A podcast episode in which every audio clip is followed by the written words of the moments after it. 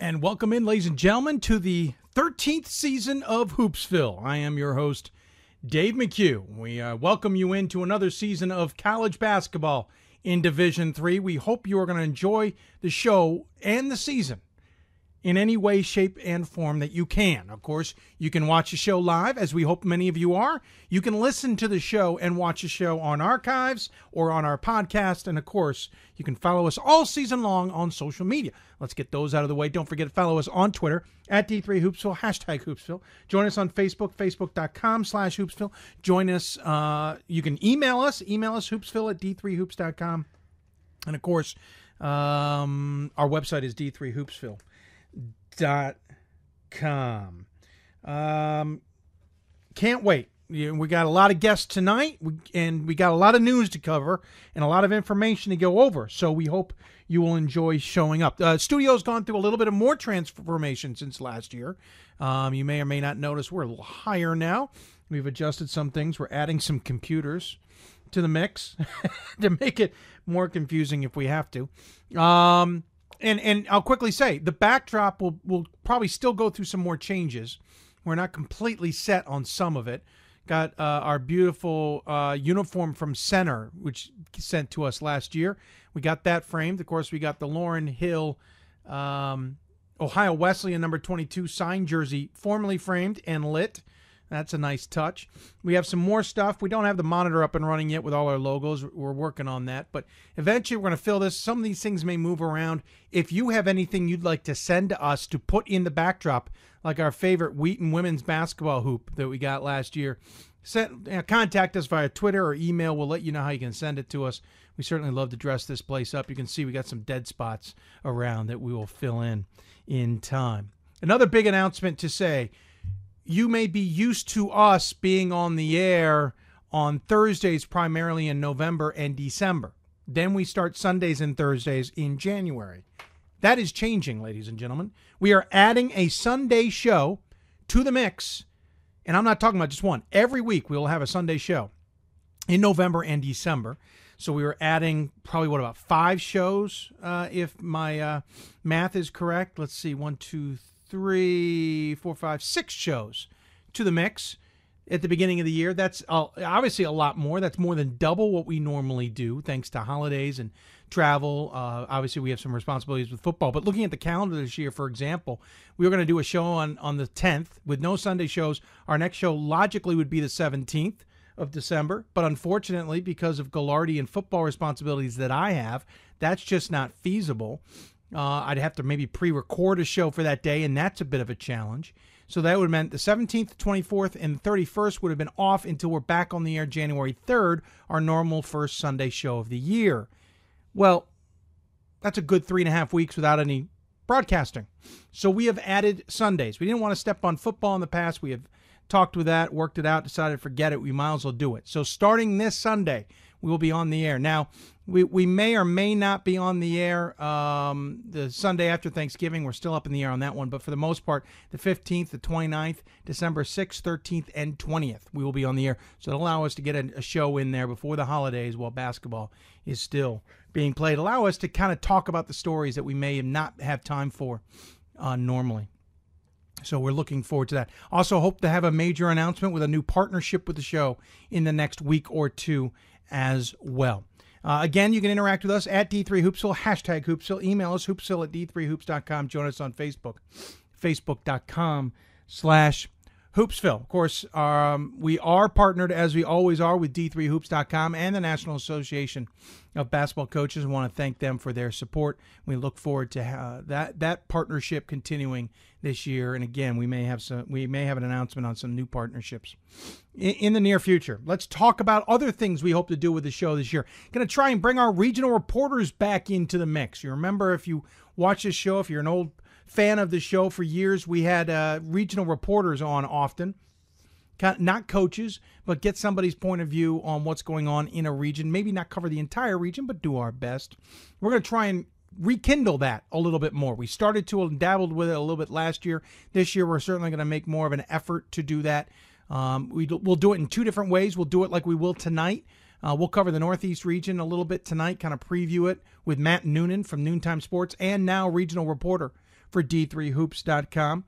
Um, and then we'll also sometimes, let's say we have a women's coach on, we'll bring someone on to talk about the men's side. If we have a men's coach on, we may bring in somebody to talk about the women's side.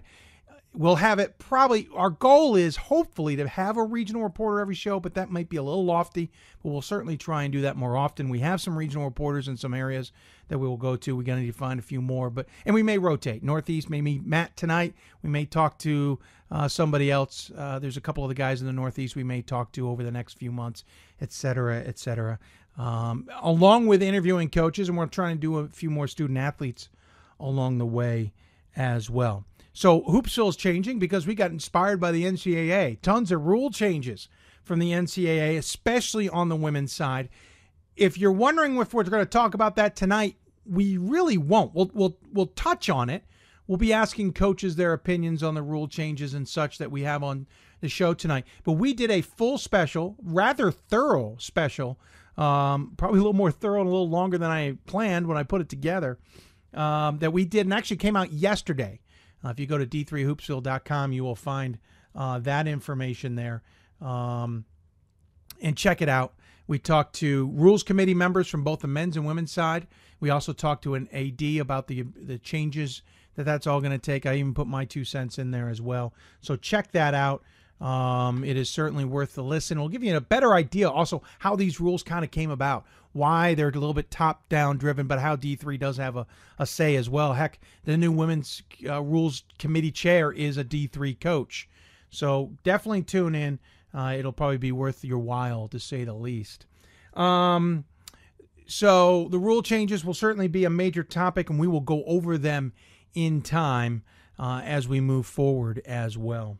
Um, got a couple other bits of note. Capital has been announced. Capital uh, University has been announced that they will be the host of the women's semifinals this year. Remember, the women are going to Indianapolis to ch- play their championship game along with and on the same floor as Division One and Two, similar to what happened in 2013 in Atlanta with the men. Um, except the difference is the men D1 played in the Georgia Dome and D2 and D3 played in the Hawks Arena um, next door, essentially, uh, on a Sunday. Remember, D1 plays on a Saturday and Monday schedule. The women will all play at the same place. Uh, was it Conseco Fieldhouse, I think it is, where the Indiana Pacers play. Um, now, the game will be on a Monday. Nothing we can do about that because the women play Sunday, Tuesday in Division One. However, we needed a host for the semifinals. Didn't have one in place. They put out the request for bids in the offseason, and Capital will host. Uh, we'll talk a little bit more about that with uh, Thomas Moore, women's basketball coach, who's on the show tonight. We'll talk about how that's relatively nearby. Capital certainly has some experience doing that. Uh, it isn't that hard. Maybe a little smaller arena than I think many people anticipated. I know I suggested to one school maybe putting in for it, but they thought they'd be too small. I think they seat 1,500 to maybe 2,000. Capital seats 2,000. So not expecting anything big, but I believe there'll still be a championship dinner. I believe there'll still be um, community service and the like. It just won't be a championship game. And this year, there won't be a consolation game. More on that on a future show when we talk about what the women maybe want to start considering to do with that. By the way, uh, with all the rule changes coming down the road, there's certainly going to be some court changes and teams repainting their courts and redoing their coats. I know my alma mater stripped their coat, their court down for the first, all the way down for the first time ever. They've stripped it down partially to get some new paint in there, but I mean full, full strip. Uh, and redid it and redid it nicely. I saw this today from Oglethorpe. Check that out the black basketball court. Kind of cool. Uh, I'll freely admit, I think that's kind of fun. Um, I, I, I like, I dig it. I think it, and by the way, the lines certainly stand out more in this look. Uh, I look forward to seeing some games at Oglethorpe and see how it looks in action. But I kind of dig the all black look there from Oglethorpe. Well done. Well done indeed. We'll certainly see more courts changing because remember there's some lines changing now this year in division one the, they're going to play with a four foot defensive arc in division two and three they'll stay with a three foot defensive arc but that paint and that line will go down in the near future as well Remember last year at this time, we were talking a lot about Lauren Hill and her fight against cancer and wanting to play a basketball game. Lauren Hill made it all the way through the end of the basketball season. Uh, much longer than her doctors anticipated. It was awesome. She got to be, or I should say, she was alive and see the Division One championships. Though died a short time later. They are going to have a game on Saturday at Xavier. Hiram and Mount St. Joe, the two teams who played last year in that terrific November second game, they will play off again, and Xavier will be playing in a game. Nice little classic there to honor Lauren Hill, and they are giving away a bobblehead. Check out the Lauren Hill bobblehead outstanding. Just and it's and it's in an ode to her left-handed layup in that game on the second. Obviously, proceeds from from the game and everything else going to help fight uh, pediatric brain cancer that that Lauren unfortunately succumbed to. But talk about an awesome bobblehead. If I could find a way to get one, even pay for one for the donation and put it in our backdrop, we would do it. Nonetheless, that's an awesome picture. Um, and and hats off to that ongoing effort as well. You also remember there's a Lauren Hill game, I believe that uh, one of the broadcasting groups, the one that did last year's game, will be doing from now on as well. And then some sad news to report besides the passing of Lauren Hill. Uh, we'll get to that in just a minute. But before we go, we're going to be going to break here momentarily. Want to mention who we have on the show tonight. We will be talking to the two preseason number one teams. Uh, they include Augustana's Grey Giovanine, and we'll be talking to Thomas More, Jeff Hans, the head coaches for those two programs. Obviously, um, Thomas More coming off the championship, and Augustana coming off the runner up. We'll talk to those two teams about the expectations this year. They'll look at their own conferences and, of course, their own regions as well. And we'll talk to the men's basketball committee chair, new chair this year. I think we're, what, fourth straight year with a new chair, if, if memory serves. And really, at this rate, I think we're going to be having one, the chair is going to be a new person every year in men's basketball unless something changes. But we are talking to Brian Van Haaften from Buena Vista, talk to him about what the committee is expecting this year, the mandate from the committee. Obviously, not a lot of work to do until uh, January, but clearly what they're going to be working on and what could be coming down the road. Also, some changes that may come in the future years about that buy game and such. Uh, we'll talk to him about that. We'll also talk to him about his team and the IIAC, the Iowa Conference, which is changing in the future. And we'll take a look at that. Also, talking to Scranton women's basketball, Tre- uh, Trevor Woodruff you remember he may have, was a Misericordia men's coach for 11 years. Talk to him about the switch to Scranton women's basketball. I, what I feel is one of the biggest coaching changes in the offseason uh, taking place at Scranton. We will talk to him on the show. And again, we'll get a report out of the Northeast with Matt Noonan as well. And then to the news we want to go to break on uh, here on the show. The passing of Jim Shaw, former head coach at Rose-Hulman. He retired after last year due to heart condition and wanted to take care of that. Uh, photo here, courtesy of Rose-Hulman Athletics. Jim was born in 1960, died just the other day, unfortunately. Funeral arrangements are have been set for Monday in Terre Haute, Indiana. Passing of a great man. He uh, didn't necessarily have, he wasn't married, didn't have necessarily any kids, but his team were his kids. You remember they went to the NCAA tournament three straight years, uh, culminating in the final year in 2014 when he retired hats off to Jim Shaw, a tremendous man, an unfortunate passing. We will miss them, him for sure. Uh, and look forward to the stories of the coaches. I got to see him in Salem almost every year and thoroughly enjoyed getting to talk to him and just seeing the smile on his face. He was there last year despite not coaching anymore. He's got a he had a wealth of information and of course goes deep with many coaches including Bill Fenlon at DePauw. He will be missed, Jim Shaw, passing at the age of 55, the former Rose-Hulman athletics coach.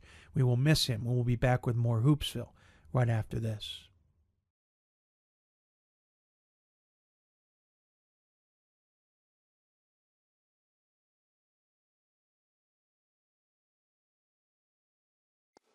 College basketball lives in Kansas City at the College Basketball Experience at Sprint Center. The college basketball experience is the place to get your game on. It's not a museum, it's an experience you won't forget. Discover the history of the game in the National Collegiate Basketball Hall of Fame, featuring the Gallery of Honor, Mentors Circle, and Honor Theater. Suit up in the latest CBE logoed Nike gear at the CBE Hoop Shop. Elevate your game today and visit the house that college basketball built. We've got more schools than Division 1, more fans than Division 2, and more upsets than March Madness. There's 800 programs with over 11,000 games leading to two national championships. And we've been covering it all for over a decade. From Eastern to Occidental, from Puget Sound to Piedmont, from Southwestern to the University of New England, and from Hope to Calvin. Nobody covers Division III basketball like we do.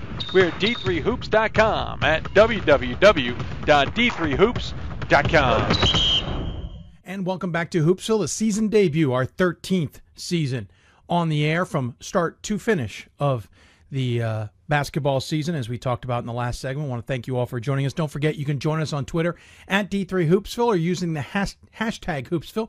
Join us on Facebook, facebook.com slash Hoopsville. You can also email us, hoopsville at D3Hoops.com. You can also interact with us live during the show in any of those formats. We certainly try and keep an eye on all of them throughout the program. Uh, reminder, we're talking the number one preseason teams. Also upcoming, we'll talk to the men's basketball committee chair, Brian Van Haaften from Buena Vista. We'll talk uh, to Trevor Woodruff from Scranton, who we believe, we would argue is one of the biggest coaching changes in the off season. And we'll get a, a kind of a look at the Northeast with Matt Noonan. That's all coming up. And don't forget, we have added Sunday shows to our November and December schedule, something we've never done before. So we'll be on the air starting uh, on Sundays, but starting this Sunday, the 15th, at 7 o'clock. Speaking of the number one teams, uh, certainly one of them was uh, pretty much both of them were going to be obvious this year. Let's be honest.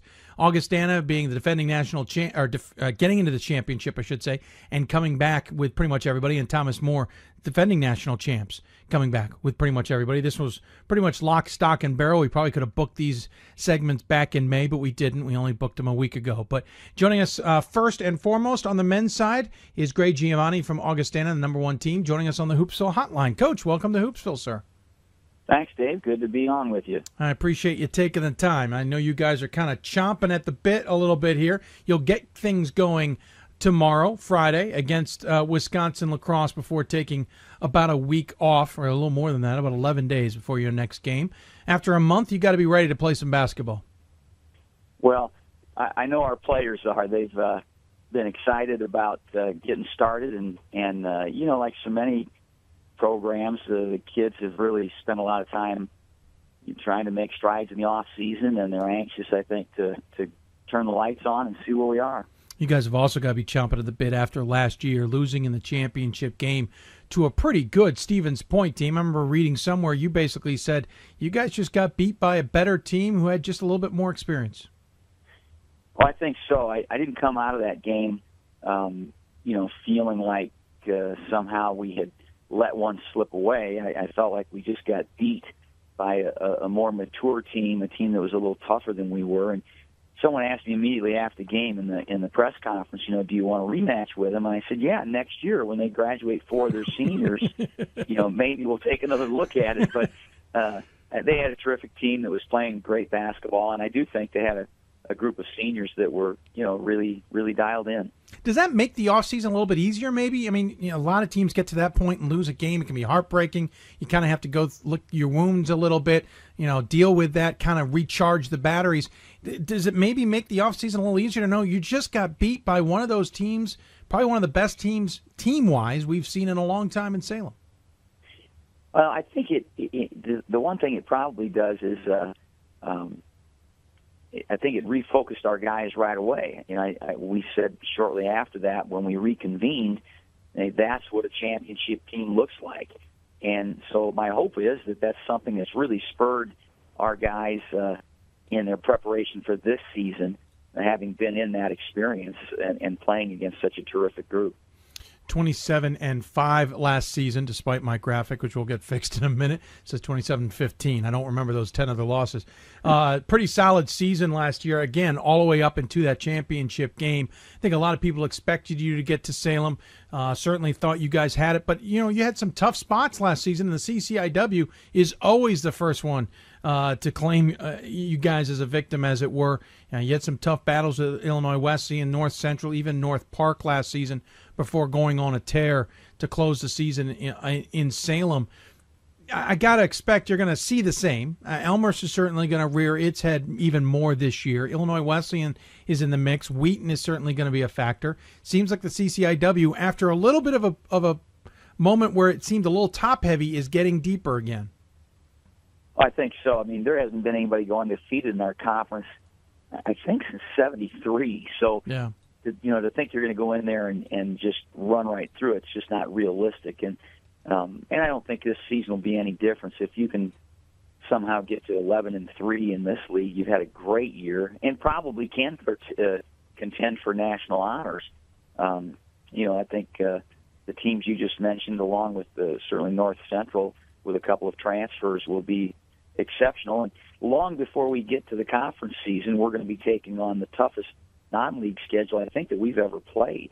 Um, you know, we're playing four teams from the WIAC, and uh, um, you know, along with Washington University, who's a you know perennial national power, we're making a trip out to the Northwest uh, to play three games. So, you know, we'll be battle tested uh, certainly throughout the course of the season, and, and, and have to be awfully consistent to to really have an outstanding year. We'll talk about that schedule in a minute, but the preseason poll in the in the CCIW has you guys number one, Elmhurst number two, only four points behind you guys. Of course, that was a difference of four points in the first place votes, as two of them went to Elmhurst. I have a feeling your own vote went to Elmhurst uh, without calling you out. Uh, Illinois Wesleyan, then North Central, North Park, Wheaton, Millikin. I think Carthage and Coach Bosko is probably a little frustrated. A scant seven points sitting down there in eighth. Um, when you look at this conference, and obviously it's one of the, the top conferences in Division Three, and certainly we see a lot of good teams come out of there, but we haven't seen a national title for this conference in a little while. Does that add any pressure from a regional point of view? Well, I don't know if it adds any pressure, but I think it's something we're all aware of, and and you know, a number of us would certainly love to to be you know hanging our first banner or adding to uh, one that already exists out there in Salem. Um, and, and you know you have to have a lot of things go your way in terms of staying healthy and getting some some bounces. But uh, I think one of the, the great challenges is the way that the NCAA Division Three tournament is set up. You don't necessarily keep the best teams away from one another. Now I think last year they really made a concerted effort sure. to do that, but I've always contended it's it's much easier to get to the Final Four in Division One, much easier, sure, uh, because you're not going to play one of the three other best teams until the Final Four. Right. And in Division Three, as you know, you know we we've lost uh, two years in the NCAA tournament to Washington University, who went on to win it. Uh, we lost uh, one year to St. Thomas, who went on to win it. We lost one year to to uh, um, uh, Whitewater, who went on to win it. So I think a one of the great challenges for our league is that we often play um, one of the other two or three best teams in the country long before we get to Salem. And, you know, that's just the, the nature of the beast, but I do think that's one of the real hurdles uh, to, to winning it from this region. Of course, last year you had to play uh, Washington in the second round on a bye. I'm not saying Washington. They were supposed. We thought you'd play Washington. Ended up playing DePauw. Right. Is what I should say. Right. DePauw upset Washington, and he still had a good Mount Union and a good Marietta squad in the next two games, and a solid Babson squad, et cetera, et cetera. Um, real quick, back one last point about the CCIW. I don't know if you can do this because I mean we we talked about Elmhurst, Illinois Wesleyan, North Central, North Park, Wheaton, all of them being good. But is there a dark horse this year that we ought to be keeping an eye on? Kind of like what Elmhurst was last season. Well, I think if you, um, as you said, that the league is deeper. I think maybe than it has been uh, in years past. I mean, we we got beat at North Park last year, yeah. and we struggled to beat Millikin. Yeah. So there's two teams picked, you know, in the bottom half of our conference. Uh, that as we look at it, think, man, those are going to be formidable uh, games. And so I, I, I just think it's, you know, the cliches are, are you know, there's there's always a, an element of truth in them, and and the fact that you're going to have to be ready every night in our league is certainly going to apply this year again. You certainly have an interesting out of conference schedule. We talk about La Crosse coming up here Friday, then 11 days off before you'll take on Fontbonne. Then you take on the two le- the two previous champions. You'll take on Whitewater on December 2nd, Stevens Point on December 5th. The Whitewater game at Whitewater, the Stevens Point game uh, in Rock Island before then taking on another champion in the past of WashU on the 12th. Um, just that trio alone. Now, granted, a lot of people think WashU is going to be a bit down from what we normally expect. Certainly, Stevens Point lost a good amount of players from last year's squad, but you know Bob Semling, he'll put something together. And of course, Whitewater again lost some people, but you never know. But just that trio alone, I mean, just the fact that they're always in the conversation, no matter what they've lost, in a span of a week, you guys put yourself right on the line. Well, yeah, I think we do know about Whitewater. They're going to have seven transfers. That's true. I forgot. so, yeah, that's true. So, yeah, and and like, obviously uh, Stevens Point's picked to win the league, and WashU with great tradition. I think, uh, I, I think that I was told in that in that whatever it is ten day span, we'll be playing games against six of the last eight national championships have been claimed by those. Yeah, I think schools. that's about I, right. Yeah, I, I, something to that effect. Yeah. That was, you know, I, I looked at my longtime assistant Tom Jesse and was saying, you know, what what are you thinking on, on that kind of a schedule? But it's you know, it's the kind of schedule I think that you should play when you have a veteran team that has high aspirations and um, you know, well, again, as I said, we'll have our metal tested, and those are three of the best programs traditionally in the country. Well, then you'll head west. Uh, after playing McMurry at home, you'll play Puget Sound, Lewis and Clark, and George Fox on the road out west. Um, it looks like you carefully with uh, missed Whitworth, which is probably after the other three. I don't blame you. Um, and then you go, and then you're going to head back to Wisconsin over the holidays and play Oshkosh and Edgewood, and then you'll get right. into conference play. So you kind of have a nice mix there. You got some really challenging games. You got some nice middle of the road games that are going to probably test you, but perceive you should be able to get get a win there. And then you got a couple in there that should, on paper, be games that you guys can kind of you know, do your business and get it done with. And so you seem to have, as you say, a very tough schedule, but one that is certainly winnable. Well, if you've got a veteran team that's going to be good, uh, you know, you should be able to win a, a tough road game here and there.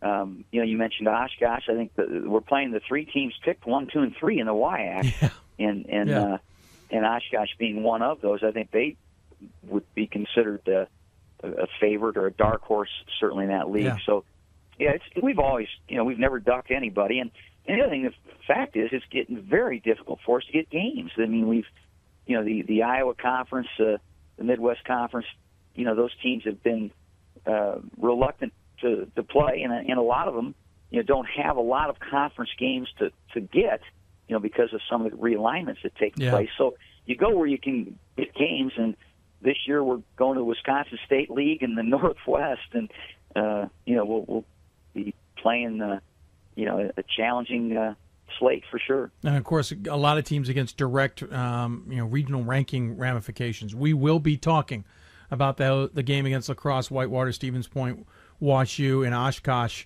uh, and Edgewood when it comes down to it, um, down when regional right. rankings start coming out. So obviously some major facts there. You talk about a veteran team. We all knew this was going to be a veteran team. We knew you were going to be bringing back a, a ton of talent. Uh, by my official count, what do you have? About eight seniors on this squad um, re- right. returning. Um, obviously, the likes of Hunter Hill, uh, Jake Norcia, as everyone will remember, Jawan Strawder, Griffin Pills uh, Travian Johnson, all these guys, certainly at this point, Ben Ryan, names that everyone knows from Augustana. So you have this group coming back. You've gotten to, to the championship game last year. Is it almost championship game or bust, not only in the expectations of those outside the program, but inside the program as well? Well, we, we've talked about uh, really recognizing that this is a new team. I think you often can make a mistake of, of thinking you're going to continue off uh, from where you were last year. And and uh, you know, as I said, we had five seniors on last year's team, yeah. and you know, a couple of real key players and some great teammates and great leaders. Every team has its own dynamic, its own chemistry, and we've really worked to make sure this team develops its own identity. We've got more newcomers probably than we've ever had, and some that are going to play. And and, and and we've had enough good newcomers to challenge our veterans. We've had some internal development and growth from some guys coming back that didn't play a lot last year. So it's you know we we've we, we talked at the very first team meetings. We put what we call up our destinations. Then we erase it and just talk about having a great practice today. Um, and so the you know that we know that somewhere way out there at the end of the year is the possibility to, to move forward in the tournament. But our our real focus and all our energies are going towards the daily development um, of this team. And as I said, you know, tomorrow night we're going to actually unveil the Final Four banner. We've got all the great Final Four teams of the past coming back from years ago. Um, but we've told our guys, hey, that's that's in the history books. Those guys are done. That those those chapters are written. This year's team has yet uh, to write the forward, you know, to to the book that they're going to compose, and so that that's the mentality that we've approached it with. Is is uh, last year um, is is history, and if you want to do something special, you've got to do it uh, in the here and now. I was going to say you almost have to forget about the past so you don't expect it to happen. I think that's right. I think you, you know, we, we've there's been some incentive from having gotten that far and not won our last game, but um, but you know we've we've looked at nothing but UW La Crosse as it's as it's the only game on our schedule because it is the only one that, that matters right now. Uh, would be remiss if we didn't talk, especially with coaches early on in the season with the rule changes. Certainly on the men's side, not a ton of rule changes, um, but certainly ones that will impact the game. The 30 second shot clock versus 35. Um, you know, technical fouls that are administrative, more of a Class B felony, so it's you know one uh, one free throw, so it'll pick pick things up. But but also the 10 sec 10 second backcourt violation, not necessarily always being reset, depending on the scenario. Right. Is that stuff that you have to drill into the guys and get them set for? Hey, guys, you're going to have five seconds left on the shot clock, or does that one naturally happen? The 10 second violation, guys, I you you, you got to be aware of that a little bit more. And by the way, I can't even call a timeout to save you in that situation. Yeah, well, I love that you just referred to one of the violations as a felony. Uh, I never thought of them quite that harshly, but true. I, I didn't. Think, I misspoke there t- totally, didn't I? no, no, no. I, I feel like it's a felony when a guy turns it over, but um, true. you're right. There, there's some, there's some real interesting changes, and I think uh, you just touched on a number of them. Certainly, the shorter clock is a factor and we've all been practicing with it, but it, it comes into play more often. You're going to see that clock winding down towards zero, I think, on more possessions. Um, you know, the, the official won't give you a timeout. You know, and we take our team on an international tour every three years, so I'm used to that. But um, that's something new, and so I, I've yelled timeout in practice a couple times, and of course our guys stop. Uh-oh. And you know, and I've said, hey, that's not going to work. Yeah. Um, and yeah, you can't be rescued in the backcourt uh, quite as easily on the 10 second call.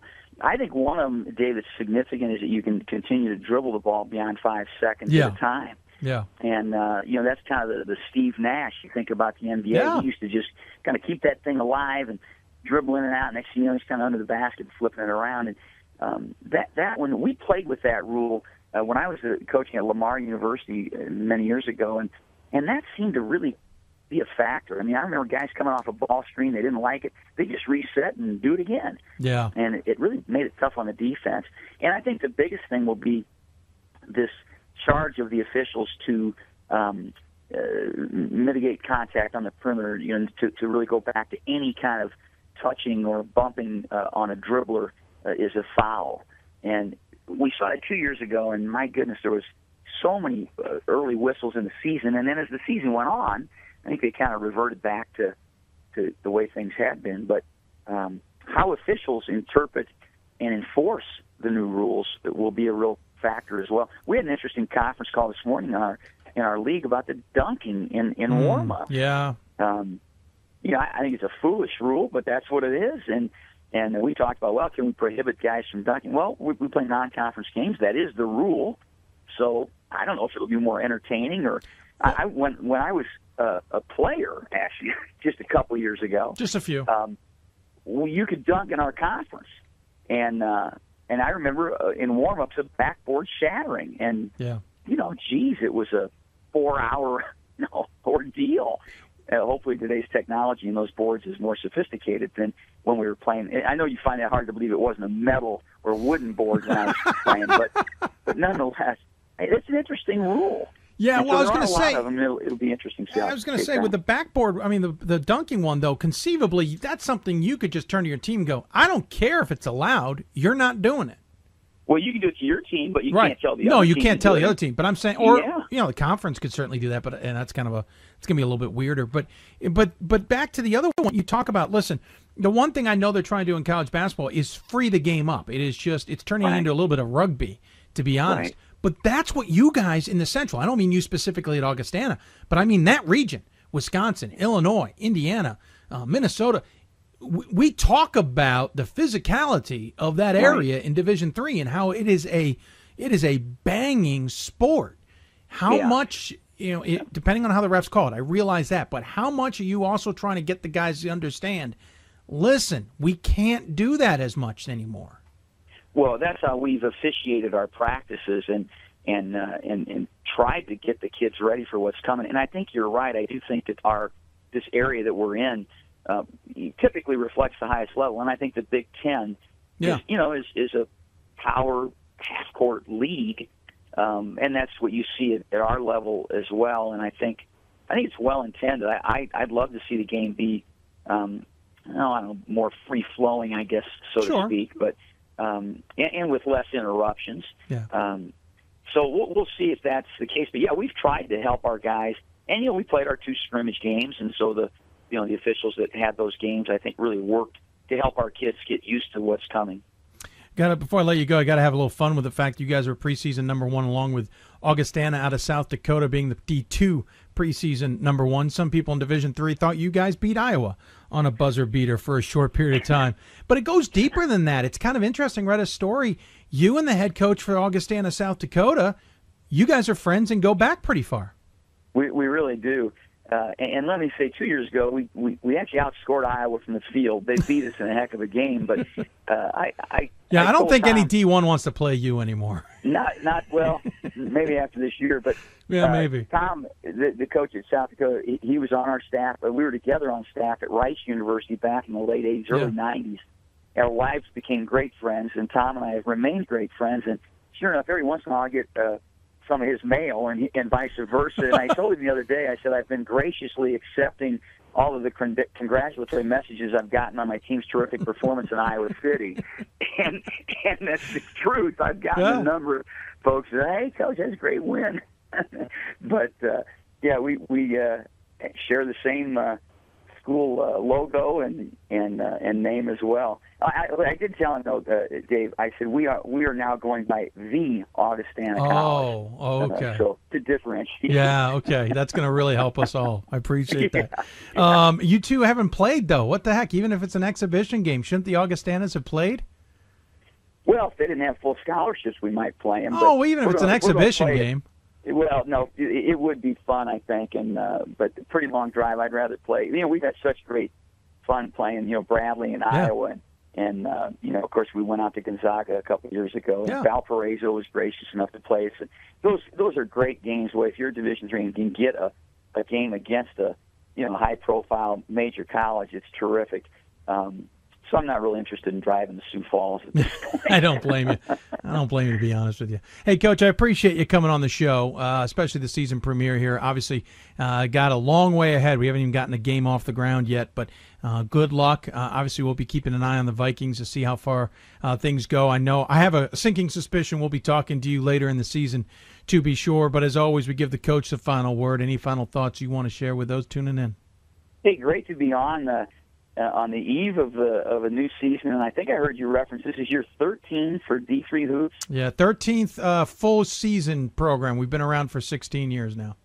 That's terrific. What a what a great uh, advocate for the the uh, the Division three program, and and uh, appreciate all you do, and and look forward to continuing to to touch base, and hopefully we'll we'll connect again down the road here. Thank you. Well, I appreciate it. Good luck in Rock Island. I'll talk to you soon. I'm sure.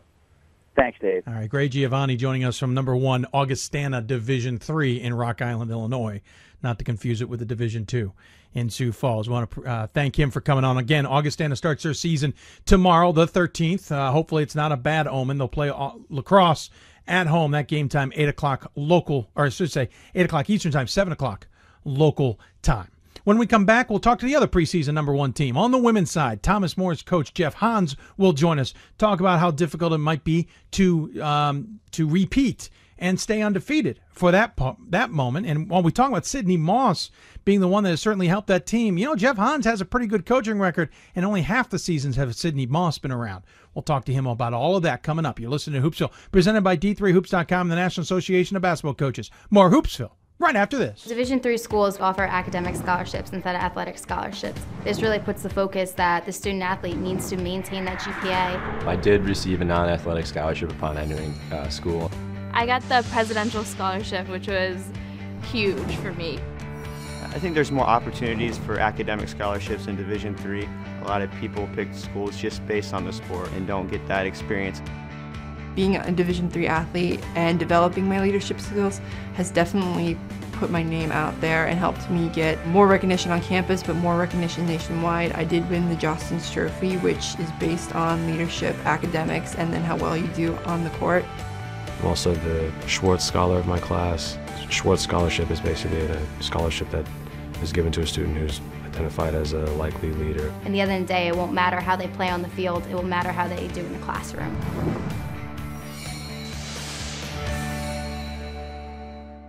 We've got more schools than Division 1, more fans than Division 2, and more upsets than March Madness.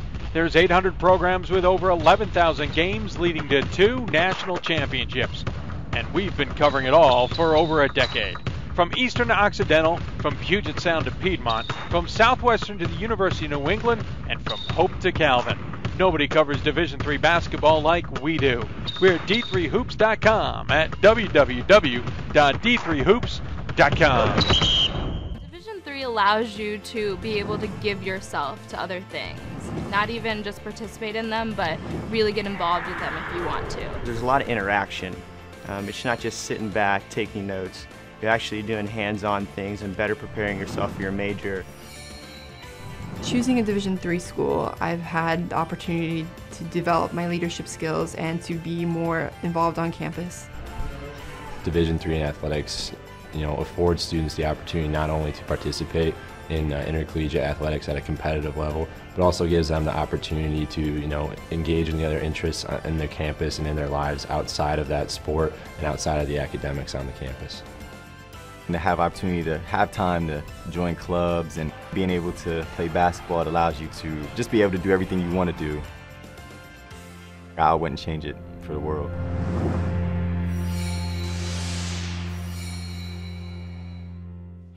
College basketball lives in Kansas City at the College Basketball Experience at Sprint Center. The College Basketball Experience is the place to get your game on. It's not a museum, it's an experience you won't forget. Discover the history of the game in the National Collegiate Basketball Hall of Fame, featuring the Gallery of Honor, Mentor Circle, and Honor Theater. Suit up in the latest CBE logoed Nike gear at the CBE Hoop Shop. Elevate your game today and visit the house that college basketball built.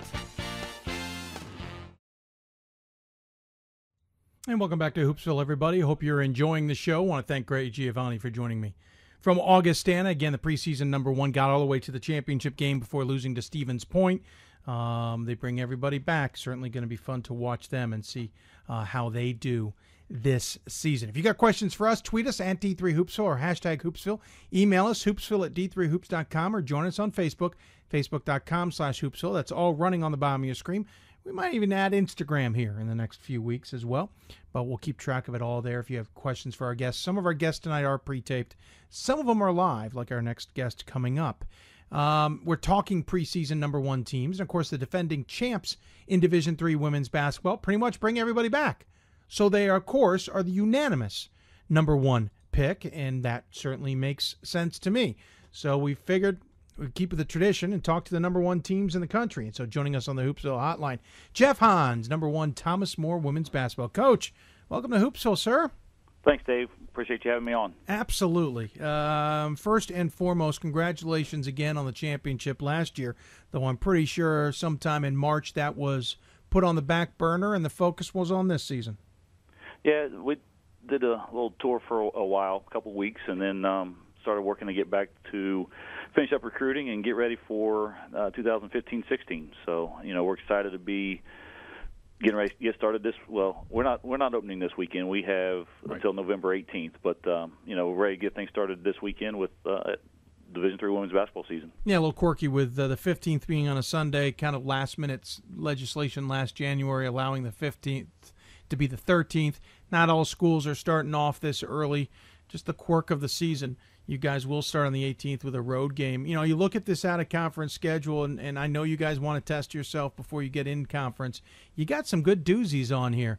Um, Denison, Ohio Northern, your first two games Hanover, Waynesburg, Westminster, Pennsylvania, Grove City, Center, Calvin, Illinois Wesleyan. You, you you put in some tests in there, but at the same time, I kind of got a sense that you you also got some good games in there to get you guys rolling a little bit. Yeah, uh, with returning as many players as we did from last year's team, you know, hoping the transition to this year would not be too difficult. Uh, you know, trying to get Denison, who is very good. They return a bunch of players as well, and then Ohio Northern is uh, up there in all the preseason polls. And Hanover went to the, won the Heartland Conference and went to the NCAA tournament last year. So, first three games aren't the easiest for us, and uh, you know we want a challenge, and and we're you know trying to work so we're prepared for that part of it. Um, obviously, the, the, the championship has been on the mind for a while. When Sydney Moss obviously came, that kind of jumped to a whole nother level. Only one loss in the last two years. Arguably, you guys would have had two national championships if not for an unfortunate incident that that injured Sydney. Um, but what what I think I that I gathered from this squad watching it the last couple years and really looking at it in the off season is this team is really more than Sydney Moss, and people don't give that enough credit. I think we saw it in the NCAA tournament at one point when Sydney Moss had a game where she was in foul trouble, had to come off, and the lead extended. You've got a lot of good players coming back who who can put in points, who can play solid defense. And yeah, Sydney can score 24 points a game, but you better watch out for the Abby Owings, who was a sophomore, the Nikki Kiernans, who's a sophomore, because um, they're going to put in points too. Yeah, it's and, and that's how Sid wants it to be. You know, Sydney doesn't want all all that notoriety, I guess, to be, put it the best, because um, if she did, she wouldn't be our, our lead, leader of assist. You know, she wouldn't lead us in, in that category as well.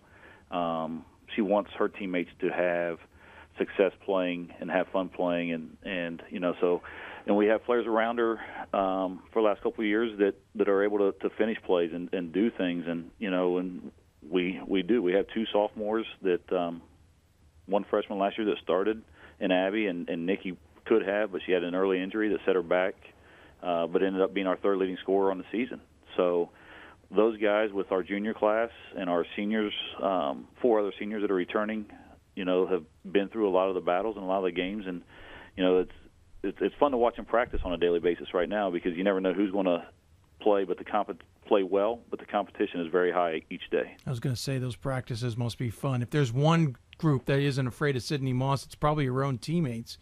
Um, when it comes to games, though, you've got to chuckle a little bit as a coach on the sideline if you see the teams overcommitting to Sydney Moss.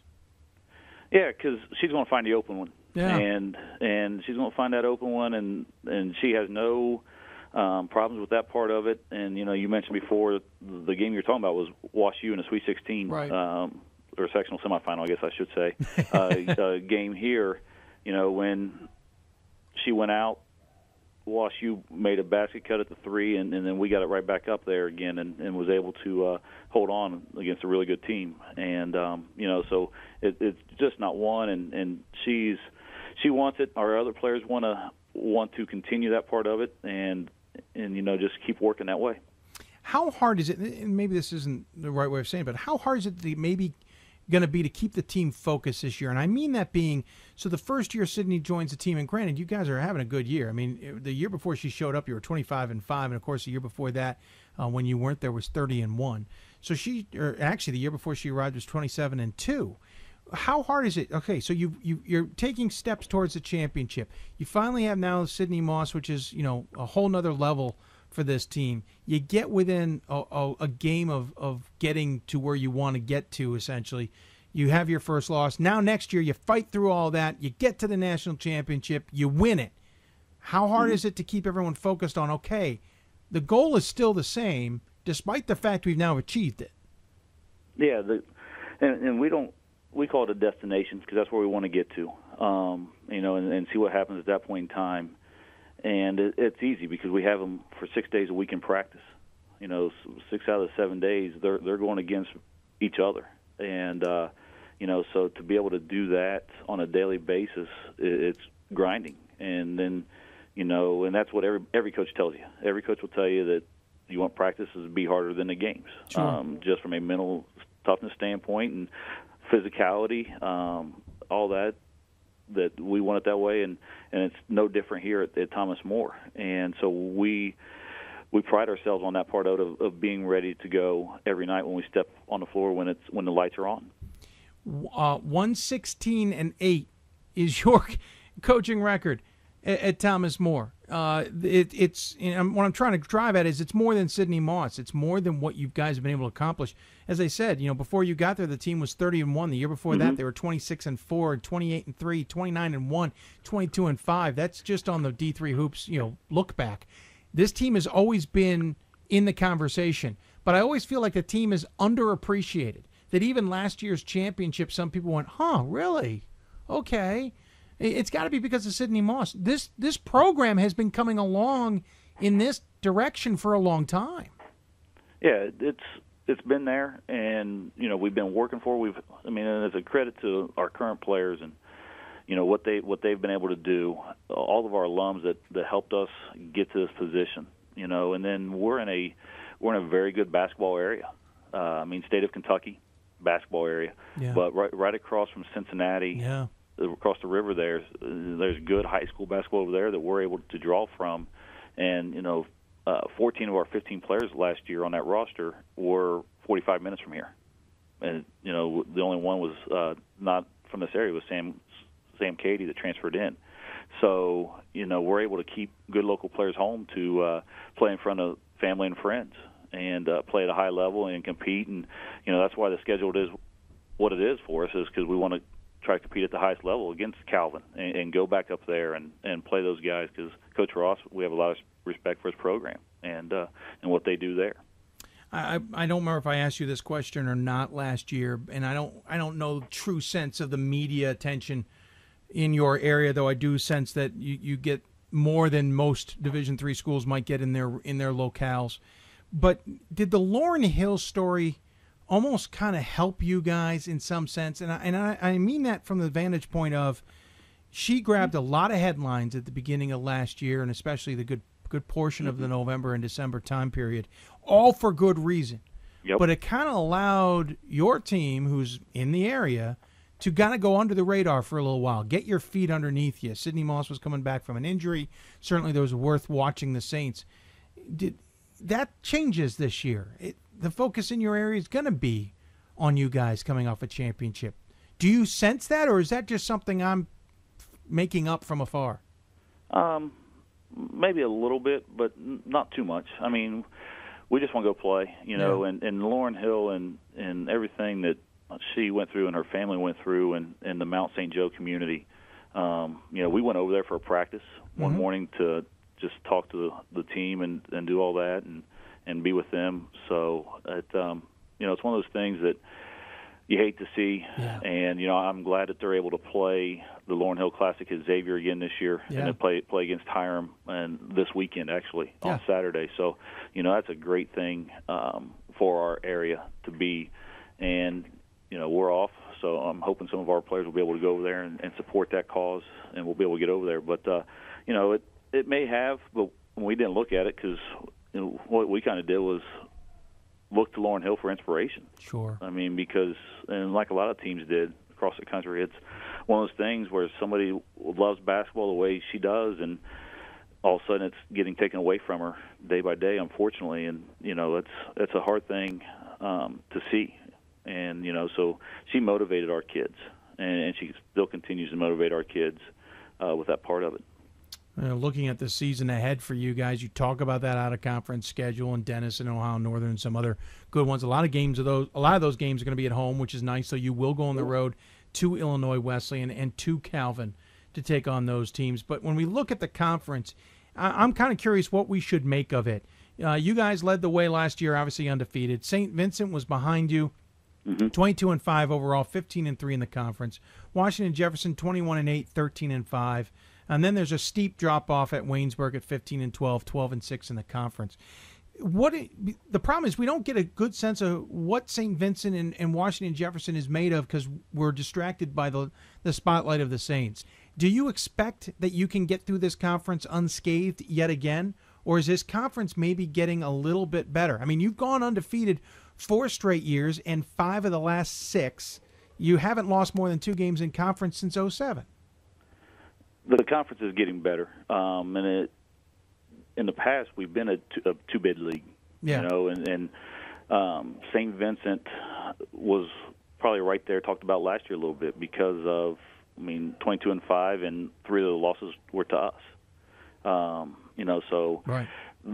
I think you know with some scheduling stuff and and doing that part of it, they they're going to be right there again. My first year back in 2011, 12, they were they were a second team in the tournament for us. Um, you know, so they're they're very good. W and J Waynesburg has a lot back. Um, W has only lost a couple seniors last year, um, and, and a six three post player, but you know they're a blue collar team and they play hard and, and they're going to give you a good challenge every night. And then the rest of the league has been young the last couple of years, so they're they're starting to get a little bit older and and um, you know it's going to be a challenge, uh, especially going on a road like we do, especially in February, because the closest game for us is is four hours, four and a half hours. You know, so and we're St. Vincent is the farthest, and they're five and a half. I know you do not look past the first game, and no coach does. Every time I ask questions further down the road, I get the well, we're only looking at the first, the next game. I understand that, but there's something special that could happen this year. You guys are defending national champs. The semifinals are at Capital, not that far away from you guys. The championship on the Division One court, where Division One, Two, and Three will play in Indianapolis, essentially not that far away for you guys. You could mm-hmm. have good crowds. You could win on a magical place on a special occasion.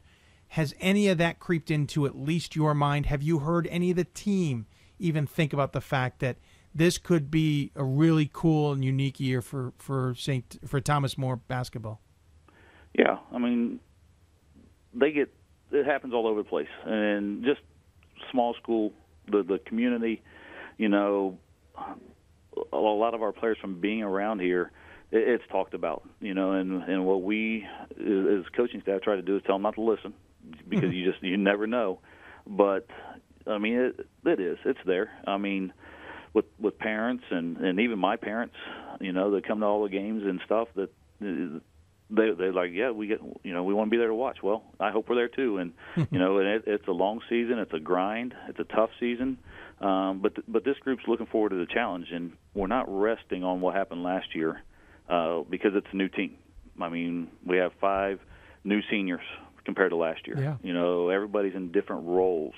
Uh, we have six good juniors that are in different roles, to, whether it's leadership or playing time, and you know, our sophomores and new freshmen that are here. So you know what was 14 15 is great and all that and you know we're working hard for 2015 16 um, Sydney Moss, one player of the year is a is a, a, forward, I believe. One player of the year is a guard. You say new roles. Sydney in a new position. We should all get get used to. Is she playing center? Maybe point. Um, she seems to be her, the Magic Johnson of your team. Yeah, uh, we might put her point guard for a little bit, you know, and and let uh, let Abby and a couple other guards that we have just run the floor and nice and spot up and shoot or attack. Nice. Um, you know, it's but but that's something that Sydney's done in the past, anyways. Is yeah. She grabbed the defensive rebound. She was bringing it up the floor and, and looking to make passes ahead, uh, post players running, or or whatever we can get into.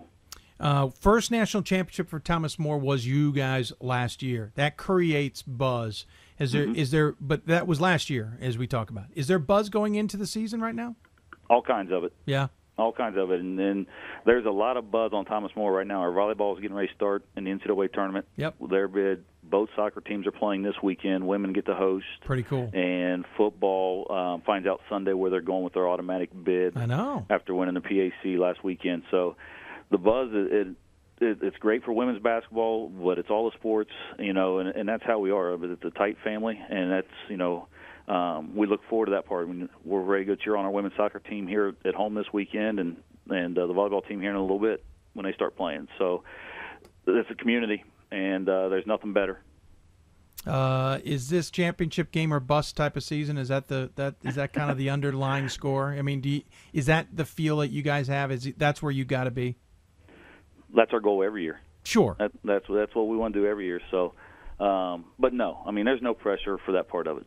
It's uh, work every day, get better, uh, get better in practice, get better in the classroom, do what we need to do there, and um, and, and see what happens because you just never know. I mean, you know, you like you mentioned a couple years ago, one injury. I mean, something happens like that, unfortunate. Yeah. it, it could change everything. But I think this group were were deeper than we've been ever probably, and um, you know with our returning players and our freshmen, to where uh, we can overcome a little bit of that adversity and uh, and still make a run. Well, pretty impressive to say the least. Like I said, 116 and eight for you in your career at Thomas More, and obviously the team undefeated last year, still riding that 33 game win streak. I didn't even bring that up, Coach. I, I didn't want to point out that pressure or anything, but um, don't worry, you're that. you're not that close to the overall record. We're we're we're not going to go down that road for you. But um, as always, to give the coach the final word, though. Any final thoughts you want to share with those who may be tuning in tonight? Yeah, it's just it's going to be a great season for Division Three women's basketball, uh, 2015-16. Looking forward to watching all the teams play, all the competition on a nightly basis, and uh, you know really appreciate what what you do for with Hoopsville and and uh, everybody at, at d3hoops.com and, and supporting us um, and making us nationally known. Well, thank you, Coach. I appreciate it. I I I know this much. Should you get to get to Indy, I get to finally see you guys. If I can't find another way to get out to Kentucky this season, well, we need to get you down here at one point in time. There's there's some good things going on in Northern Kentucky. I would love to. Uh, I will look at the schedule and see what we can do. Take care of yourself. Good luck. Uh, we'll look forward to probably talking to you further down the season. Sounds good. Thanks, Dave. Yep. Jeff Hans joining us here on Hoopsville Appreciate him taking the time. Listen, everyone talks about Sydney Moss on this team, but I think they showed it last year as we talked about in that WashU game. And I think if you look at the stats and you truly look at these games a little bit more carefully, this team is much more than Sydney Moss. This team is a very good team. If you take Sydney Moss out, they're different, but they'd still be one of the best teams in the country. Just remember that. Going for their second title this year, we'll look forward to watching them. A little bit behind schedule. We're going to catch up here as we take a commercial break. When we come back, we will talk to um, the Scranton women's basketball coach. Um, we'll talk to Trevor Woodruff, coming from Misericordia, and what I think is one of the biggest coaching changes this off season. You're listening to Hoopsville, presented by D3Hoops.com the National Association of Basketball Coaches. Back with more Hoopsville right after this. We've got more schools than Division One, more fans than Division Two, and more upsets than March Madness. There's 800 programs with over 11,000 games leading to two national championships. And we've been covering it all for over a decade. From eastern to occidental, from Puget Sound to Piedmont, from southwestern to the University of New England, and from Hope to Calvin. Nobody covers Division III basketball like we do. We're at d3hoops.com at www.d3hoops.com. Division three schools offer academic scholarships instead of athletic scholarships. This really puts the focus that the student athlete needs to maintain that GPA. I did receive a non-athletic scholarship upon entering uh, school.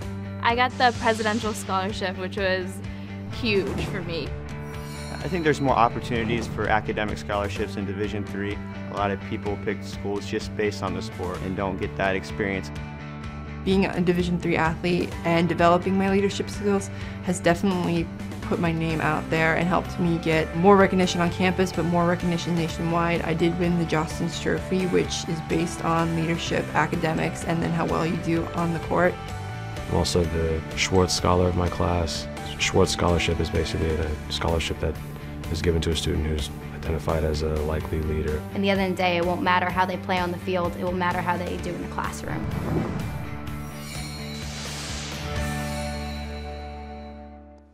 College basketball lives in Kansas City at the College Basketball Experience at Sprint Center.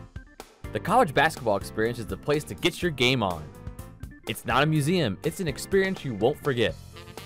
Discover the history of the game in the National Collegiate Basketball Hall of Fame, featuring the Gallery of Honor, Mentor Circle, and Honor Theater. Suit up in the latest CBE logoed Nike gear at the CBE Hoop Shop. Elevate your game today and visit the house that college basketball built. And welcome back to Hoopsville, everybody. Hope you're enjoying the show. If you got any questions for us or our guests, you can tweet us at D3Hoopsville or using the hashtag Hoopsville. You can join us on Facebook at facebook.com slash Hoopsville. Also join us or email us. Email us Hoopsville at D3Hoops.com. Uh, talking to the preseason number ones. Coming up still on the show, we will talk to the, uh, the uh, men's basketball committee chair for this year.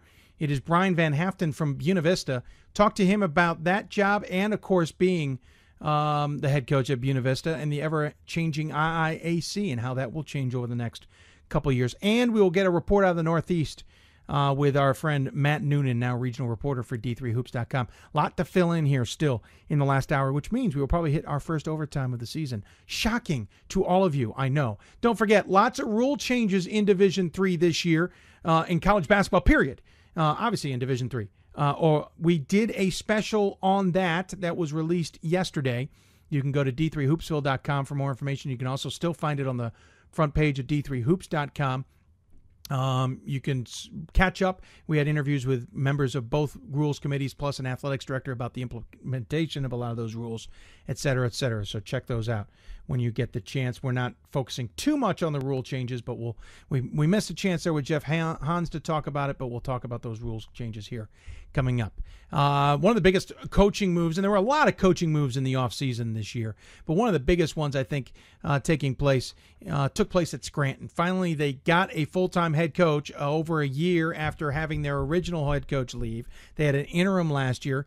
Uh, it went crazy from there. The interim decided, to, after maybe taking the full time job, stepped aside to go to a, another job instead. They had somebody else they had in mind. That person ended up taking another job right from underneath Scranton. Scranton decided to make some other internal moves, reopened the job search, found an athletics director all in the middle of this, and as a result of all that craziness, hired a coach that no one saw coming hired the men's coach from Misericordia. Now, if you knew the athletics director, you might have seen this coming, but you still didn't really see this coming. So I figured we better talk to the guy we didn't really see coming.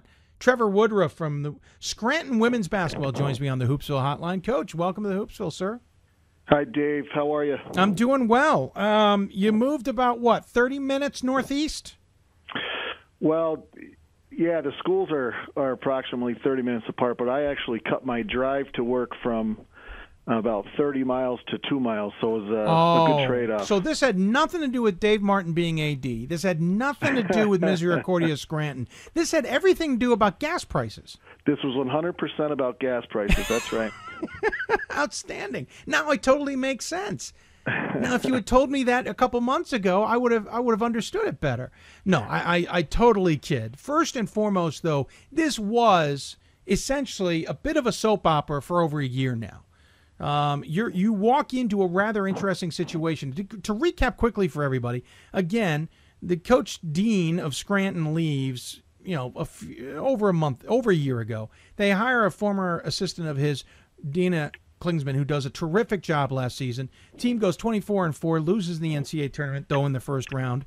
Um, they then open the job formally. She's in line for it. Eventually, she says the negotiations apparently break down. She decides she doesn't want it, takes another job at a high school. There's some other personal reasons involved, which I can't blame her for whatsoever. Uh, they then decide they're going to try and offer it to the Eastern women's basketball coach. He decides to cut bait and goes to Gettysburg and takes that job instead. They then change the athletics director to an associate athletics director, reopen the job, hire Dave Martin, and all of a sudden you walk in the door. I'm trying to figure out at what point did this job actually become something you were considering? Well, um, that was a lot. That was pretty good on your part. I, I I won't say that that's 100% accurate, but it's pretty good. Um, you just don't want to admit the parts I, I, I know I shouldn't know. Well, there's you know there's there's no, certain things that went on, and and right. those are those are uh, not my business anymore, than anybody else's. But right, exactly. long story short, uh, when it looked like the the first search was going to fail, and they were not going to come out of it with a head coach, um, I started to just put some feelers out. Um, I certainly hadn't looked into leaving Misericordia at that point for any other job, um, let alone anything in, in kind of the other side of the universe, the, the women's game. Yeah. Um, but as I sat and thought about it and, and put things on paper as to what the positives and potential negatives could be, um, there weren't a lot of things on the negative side outside of you know having to you know move on from a place that I that I love that's my alma mater um, say goodbye to some some really special kids, and uh, other than that, uh, all the positive check marks kind of went in Scranton's column for me. So it, I said to myself, you know what? If they don't have a coach, if they're if they're going to reopen the position, I, I might throw my hat in the ring and and see if I'm the guy that they that they'd like to hire. And away I went, and worked out the best, I think, for me at least. In all seriousness, how much does this have to do with Dave Martin, though? Going from Misericordia athletics director to Scranton athletics director, did that was that part of the equation? Because it certainly seems like it should have been. Well, I would tell you uh, from the outside in that that seems like the kind of stuff that happens in Division One, right? Like the AD gets hired, and then yeah. I can assure you it's much simpler than that. Um, they ran the searches uh, at the same time, so they were they were conducting women's basketball search and AD search at the same time. When they got to the finalists um, for the women's job, they had it down to a handful of candidates. They stopped the search and finalized the AD search. At that point, when Dave was hired, he was handed a stack of um, of resumes. They, they said these are the candidates we've narrowed it down to, um, but we'd like you to obviously be involved in hiring the head coach. Of course, Dave and I's relationship was such that he knew I was involved. He knew I was a finalist, um, so it wasn't a surprise to him to see my name in the mix. And then you know, he he felt it was important to go through the process, not just to hand me the job, but you know, make me earn it. And so I had to I had to meet with everybody on campus and meet with the team and everybody else involved, and and uh, the rest is history. Well, let's be honest. He's your former coach. Of course, he made you earn it. Well, I t- he's the only. It's the old thing about Michael Jordan, right? The only guy that could hold him under 20 was Dean Smith. Exactly. well, Dave was the only guy that could hold me from scoring a thousand points, and I remind him of that often. Oh, that's not fair at all. um, well, I mean, what's also interesting is here is you get this job August 27th. Students yeah. were already in school by the time you got this job. This thing yeah. really got dragged out. Yeah, there's a lot of behind the scenes politics and stuff like that that are not worth going into. It doesn't really help add anything to the story. It's not worth uh, bringing up. But it, it, it, was dragged out. And so, you know, Dave gets hired, then he formally makes sure that you guys get hired, or that that formally signs off on you being hired. But it was August 27th, so you don't mm-hmm. have anything to do with the recruiting class that's coming in. There's no way. Correct. And and and nothing against any of the Scranton fans who are listening, but I'm just going to say there's technically no way to make sure that this, the the recruits that were retained under Dina held through because there wasn't, mm-hmm. you know, you weren't in place. And right. technically you're a little late getting going on the next recruiting class, but that's semantics. Right. But how hard is it for you to walk in the door on August or really be hired on August 27th? I don't know when you walked yeah. in. And and pick up the reins and start going with this job. Well, I think it's always difficult anytime there's change, major change in your life that, you know, the personal stuff is difficult um, then you, you throw in the, the personal lives of 15 or 16 young women and their families, and uh, you know, so there are a lot of a lot of things going on at that point. Um, when I was hired, I immediately set up a, a team meeting, and we I met with the group, just introduced myself, um, told them to you know feel confident that they were getting a guy who um, not only hopefully knows what he's doing, but was a guy that was going to buy completely into what Lady Royal basketball is all about.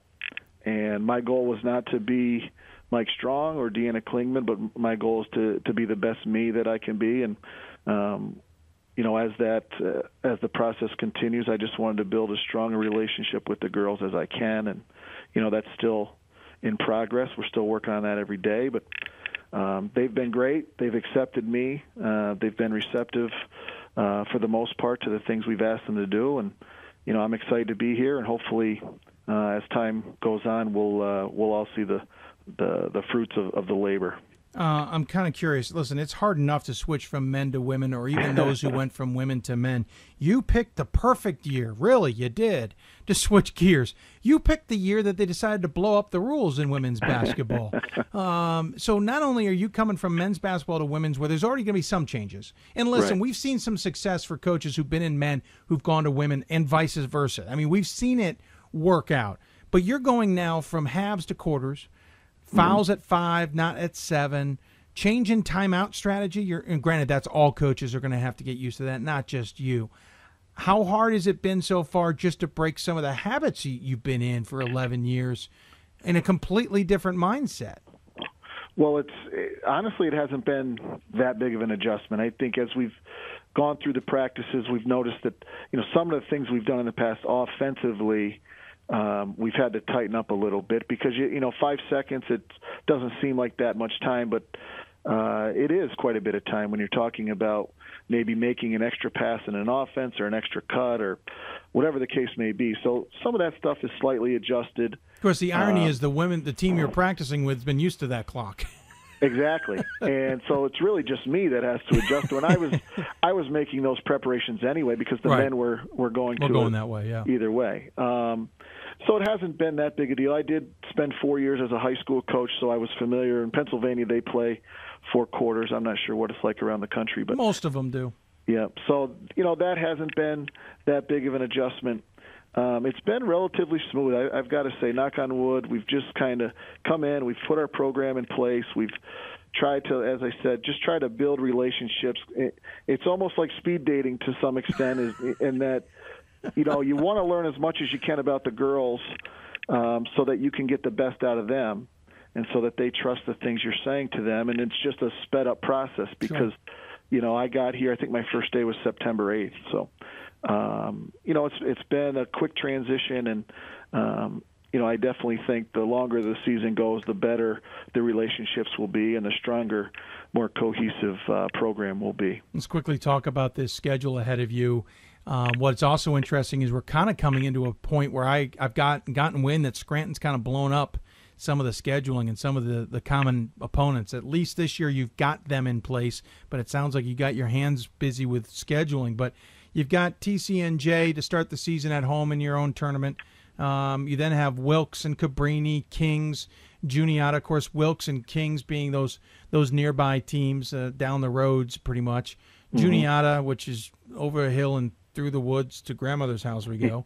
uh, and then you get into conference play with Merchant Marine. You're playing Johnson and Wales uh, in another tournament. You go to Las Vegas to play Emory and Henry and Bridgewater, though that's not the D3 Hoops Classic, right? That's um, something else. Right, Uh, exactly. I only say that I think I should have looked at the dates and known the answer to that, but there's like multiple events in Vegas. Right, Uh, yeah. And then you get into conference play. Um, obviously, you didn't have anything to do with this schedule. You're also getting used to these programs. So, how Mhm. are you going to approach the season as a head coach? Well, honestly, I don't I don't anticipate changing a whole lot in terms of our preparation. You know, our practice plans are are relatively similar to what we've done in the past. I think it's been a little slower um, go just because it's it's almost like having 15 freshmen. Yeah. Um, you know, in that I don't have uh, a group of veterans to help teach the newcomers. It's the veterans are newcomers in a lot of respects. So that's, you know, it's forced us to go a little slower. But I trust our process. I think the things we do um, will prove to be effective. It's just a matter of building habits and and getting the girls to be able to play without thinking. So, in terms of the schedule specifically, it, you know, it kind of is what it is. I haven't spent any time thinking about the makeup of the schedule. Um, I've spent all my time thinking about us. Um, now we go into the weekend. Obviously, we've started to prepare for TCNJ. We're in a tournament. Tournament's actually at DeSales. Okay. Uh, DeSales is the host, so um, you know we've got a quality opponent right out of the gate. You know they won 16 games last year, so Yeah. um, you know it's not like we we've got a snoozer to start. We're going to have to play, and um, you know I'm optimistic that that we can go down there and at least uh, put up a good fight. So By the way, welcome to the Landmark Conference. And from what I can tell, the co- coaches think this is going to be a five horse race. Uh, you Yeah. Sell, Scranton, Moravian, Susquehanna, and Elizabethtown with Juniata, Drew, Merchant Marine, and Goucher all looking to make some spoils. There's been some coaching changes. There's some tide changing in this conference. You Mhm. have never even been in the conference, and now you're on the opposite side of it. You're probably on the more competitive side of it as well. Right. Well, I, it looks to be competitive to me. I mean, I've had, uh, you know, assistant coach uh, who's been around the program in the past, knows the knows the uh, conference uh, pretty much inside and out. Um, Connie Ocienci is his name, and he's been great um, in terms of helping me through some of this stuff. But um, I was a little surprised with it when the ranking came out. Only that when I looked at the other teams and their rosters compared to last year, we seem to be the one school that had the most significant losses. Agreed. Um, with three really, really kind of almost all-time type players graduating, the all-time assist leader, an All-American center, the best shooter in the program. It, and then you look at the other schools. Catholic brings back their top nine. Moravian bring back their top eight or nine. uh, Susquehanna brings back the bulk of their team. So, um, you know, was, I was a little bit surprised, but you know, the facts are the facts. Scranton's been uh, at the top of the league for a long time. Exactly. And when you and when you look at the the record, there's a reason that there's a bullseye on our back. And uh, if I was completely honest with you, I'd tell you that's one of the appealing things. One of the reasons I took the job. Uh, I because can imagine. yeah, I wanted to play. I wanted to coach um, at Scranton. It's it, honestly, you know, within the the scope of of my reach. This was this was there were only two jobs I would have left Misericordia for in the Division three world, um, and this was one of them. And I was able to get it, and I like the fact that everybody circles us on their schedule. Yeah. Well, I'm looking forward to seeing how the Royals do. Certainly, uh, maybe get a chance to see you when you come to uh, my alma mater. Yeah. And uh, I, I can't remember. I think that day I'm, I'm, I'm going to be there. I just, it's all a blur and we're just starting. Um, but thanks so much for coming on the show. I appreciate you taking the time, as always, to give the coach the final word. Any final thoughts you want to share with those who may be tuning in? Well, I think a couple of things. One, I just uh, Scranton has a pretty big network of fans and alums out there. Some may be listening tonight. I- I'm not sure, but uh, just want them to to rest easy. Um, they've got a coach who believes in Scranton, who's uh, bought into the tradition. I'm not trying to blow everything up and start from scratch. I've uh, tried to embrace the past while moving forward, and I want them to feel confident that they've that they've got the right guy. And then, um, secondly, just say thanks to you guys. It's uh, it's great work that you do. Uh, I'm looking forward to being part of uh, Division Three women's basketball, and um, you know, following what you guys uh, do is is uh, an exciting part of it. Well, thank you. I appreciate the kind words. Good luck in the adjustments. Uh, and, and and anytime I need to call Dave for you to remind him about a thousand points, just let me know about it. You guys, I appreciate any any support I can get. He uh, he doesn't buy it, but it's a fact. I, I will take care of that. I will, I will All right. make sure. Take care and good luck. Take care.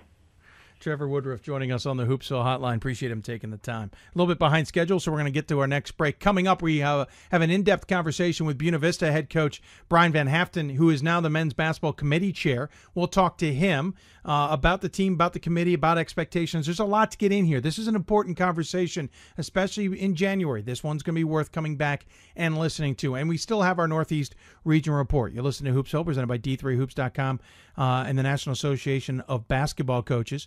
Uh, don't forget, if you got questions for us, you can tweet us at D3Hoopsville or hashtag Hoopsville. Email us hoopsville at D3Hoops.com or join us on Facebook at Facebook.com slash Hoopsville. We will be going into overtime. Some of you might expect to, to chat with uh, Brian, uh, Matt Noonan about quarter of. It's going to be about 10 minutes later than that, believe it or not.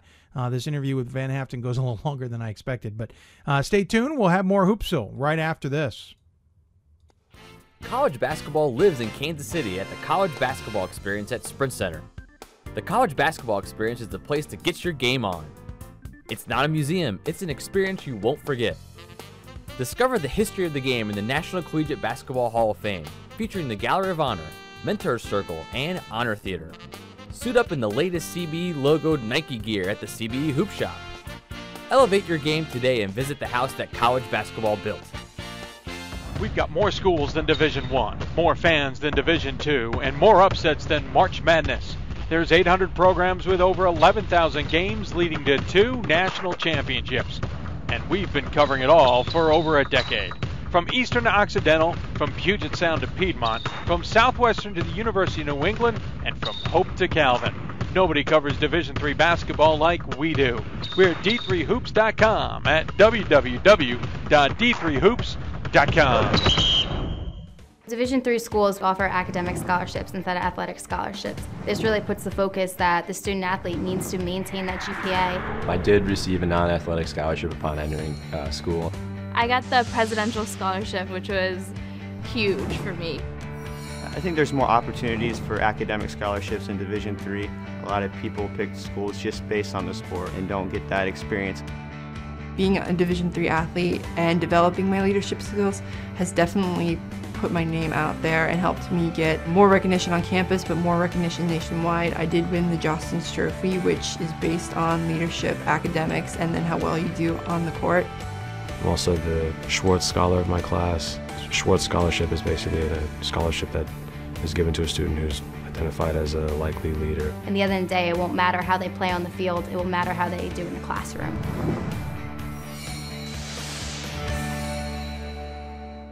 And welcome back to Hoopsville, everybody. Hope you're enjoying the 13th season debut show here. And don't forget, we've announced that we are going to be on Sundays now throughout November and December as well. Normally, that's a thing we don't start until January.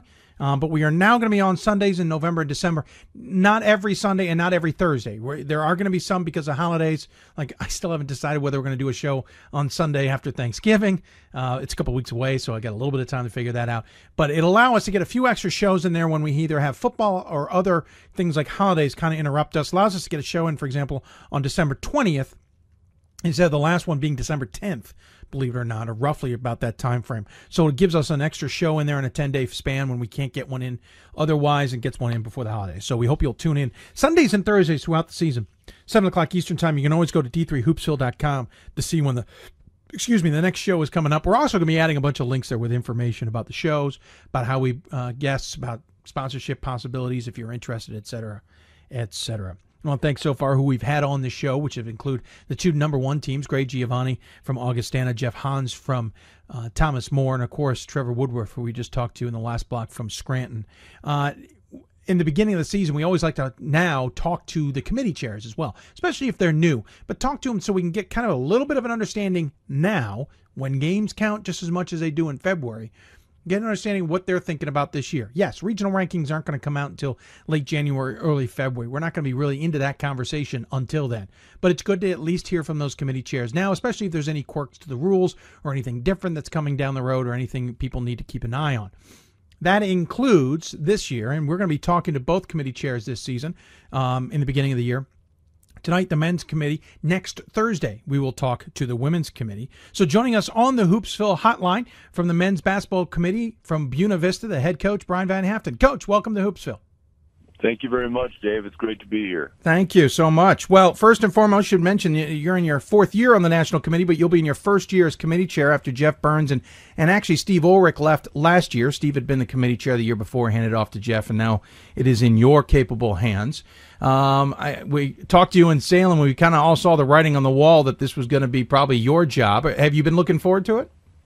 Yeah, it's been great. I mean, I've really, I mean, if any committees I've ever been on, this is the best committee I've ever, ever been a part of. Uh, you know, it's well run. Elisa Halpin is excellent at the NCAA, and uh, you know, it just gives me a chance just to meet some new people along the way, and uh, I've really, really enjoyed it. And uh, being in chair this year is a great honor.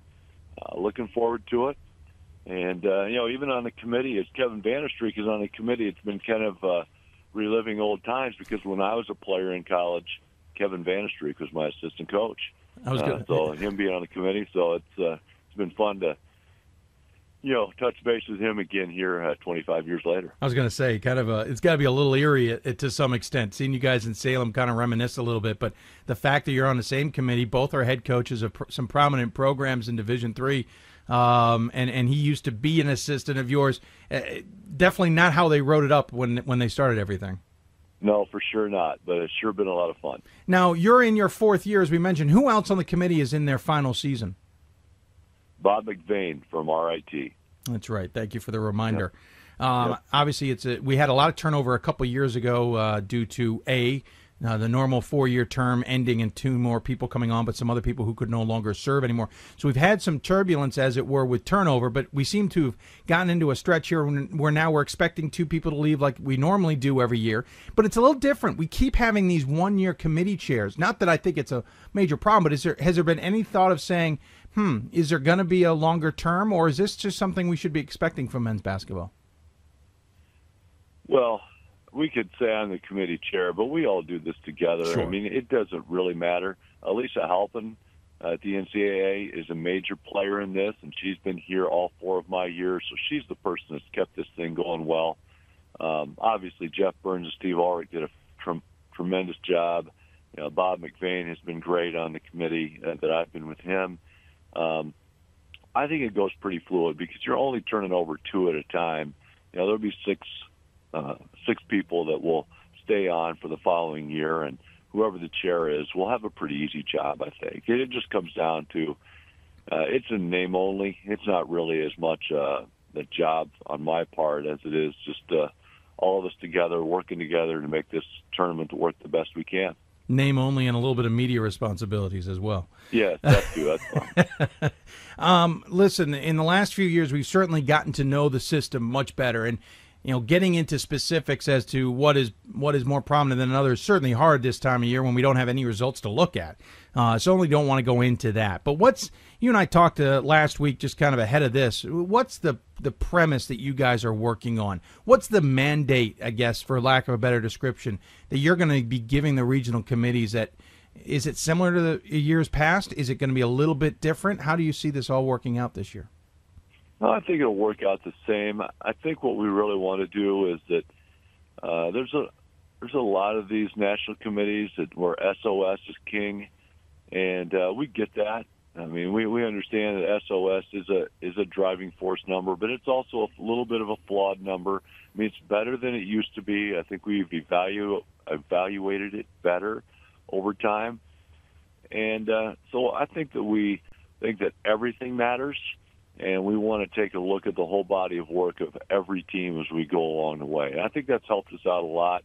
I think we've done a better job of not only uh, uh, you know identifying the right teams. Not saying that we're always right with the 19 Pool C teams, but we're pretty close anyway.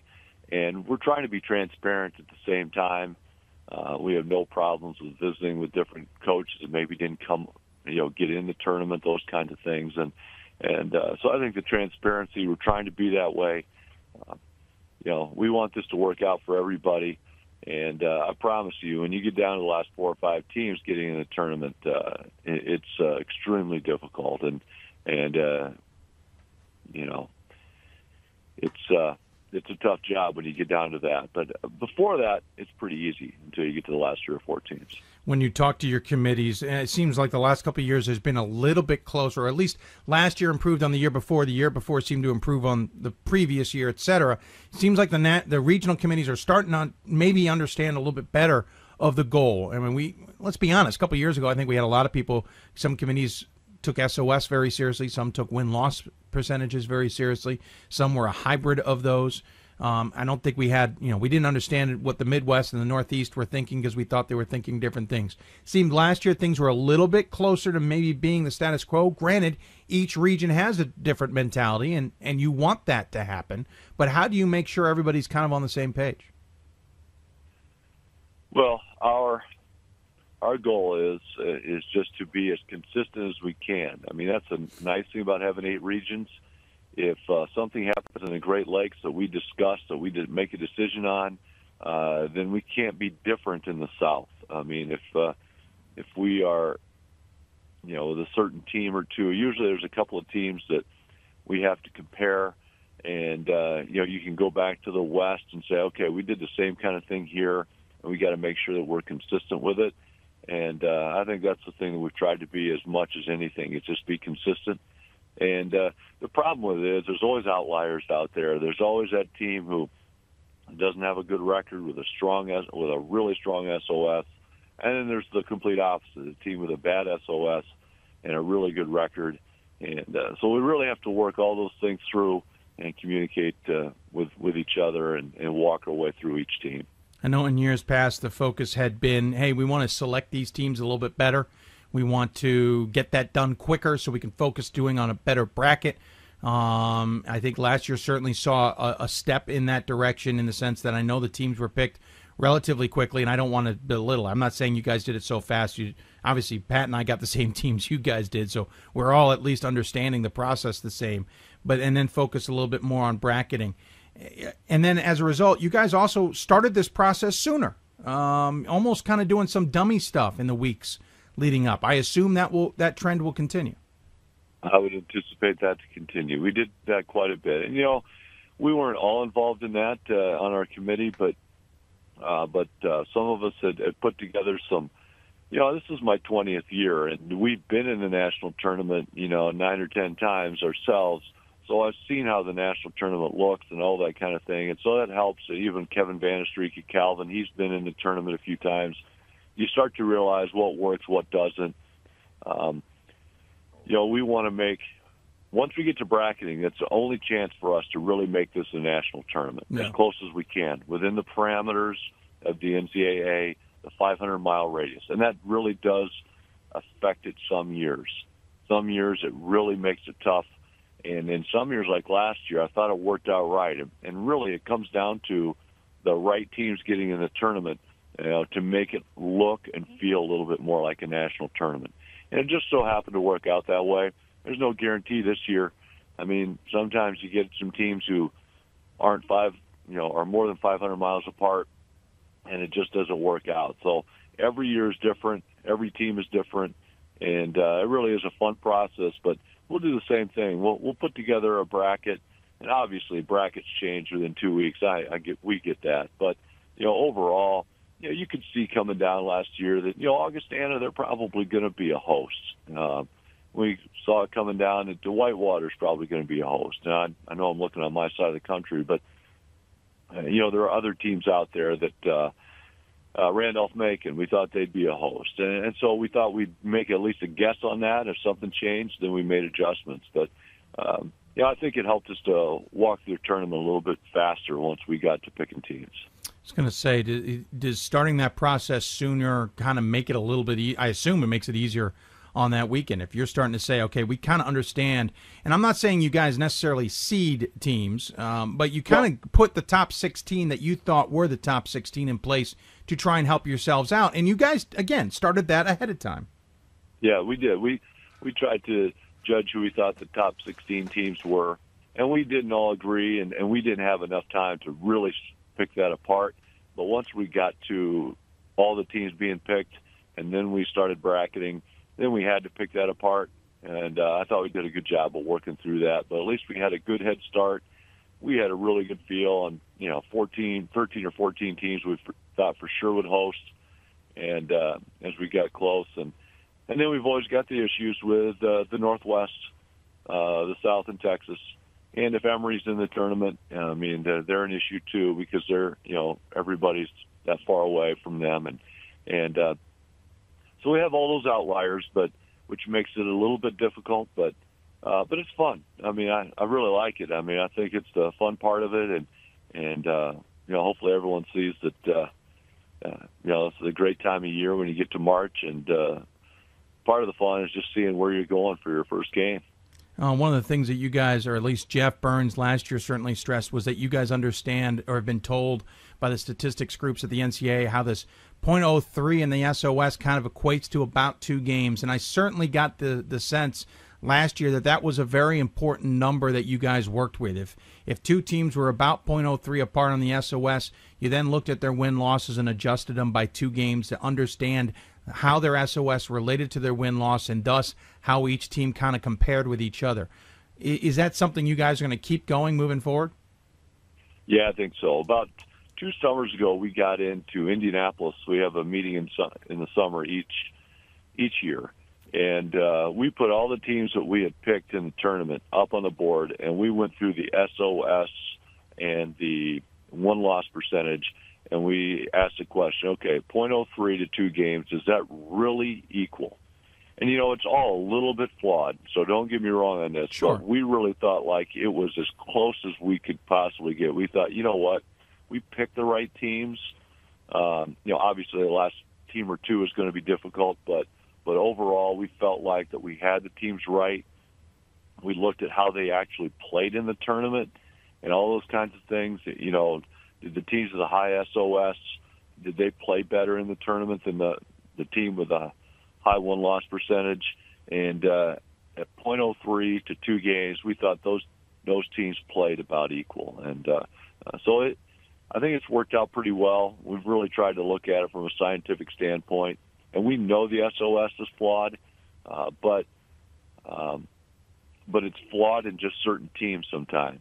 You know, it's not just it's not flawed all the way around. It's just flawed. There's certain teams that have a high SOS that may we call it fake SOS sometimes, and and there are some teams like that, and and uh, you know, one loss percentage it is what it is. And, you know, it's hard to call that fake because you win games, you lose games. But the SOS, uh, we really have to evaluate that, and, and even re- each region of the country, the SOS can be a little bit different. Speaking of SOS, I know you and I discussed the fact that when the FBS bowl system came out with their rankings on the D1 football side, lots of conversation about strength of schedule and hey, does this team really deserve to be ranked that high or ranked at all because of maybe a low SOS and why isn't this team getting some love because they're SOS?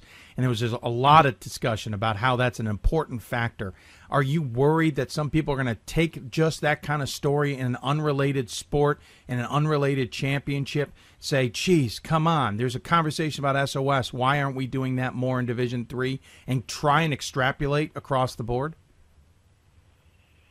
Well, I, I have to be honest with you, I don't think about it like that because it's uh, you know two completely different things. Um, you know, they have 12 people actually watching all the games together. Aren't they lucky? I mean, yeah, they're lucky. I mean, you know, I I don't see Randolph-Macon play. I don't see Amherst play.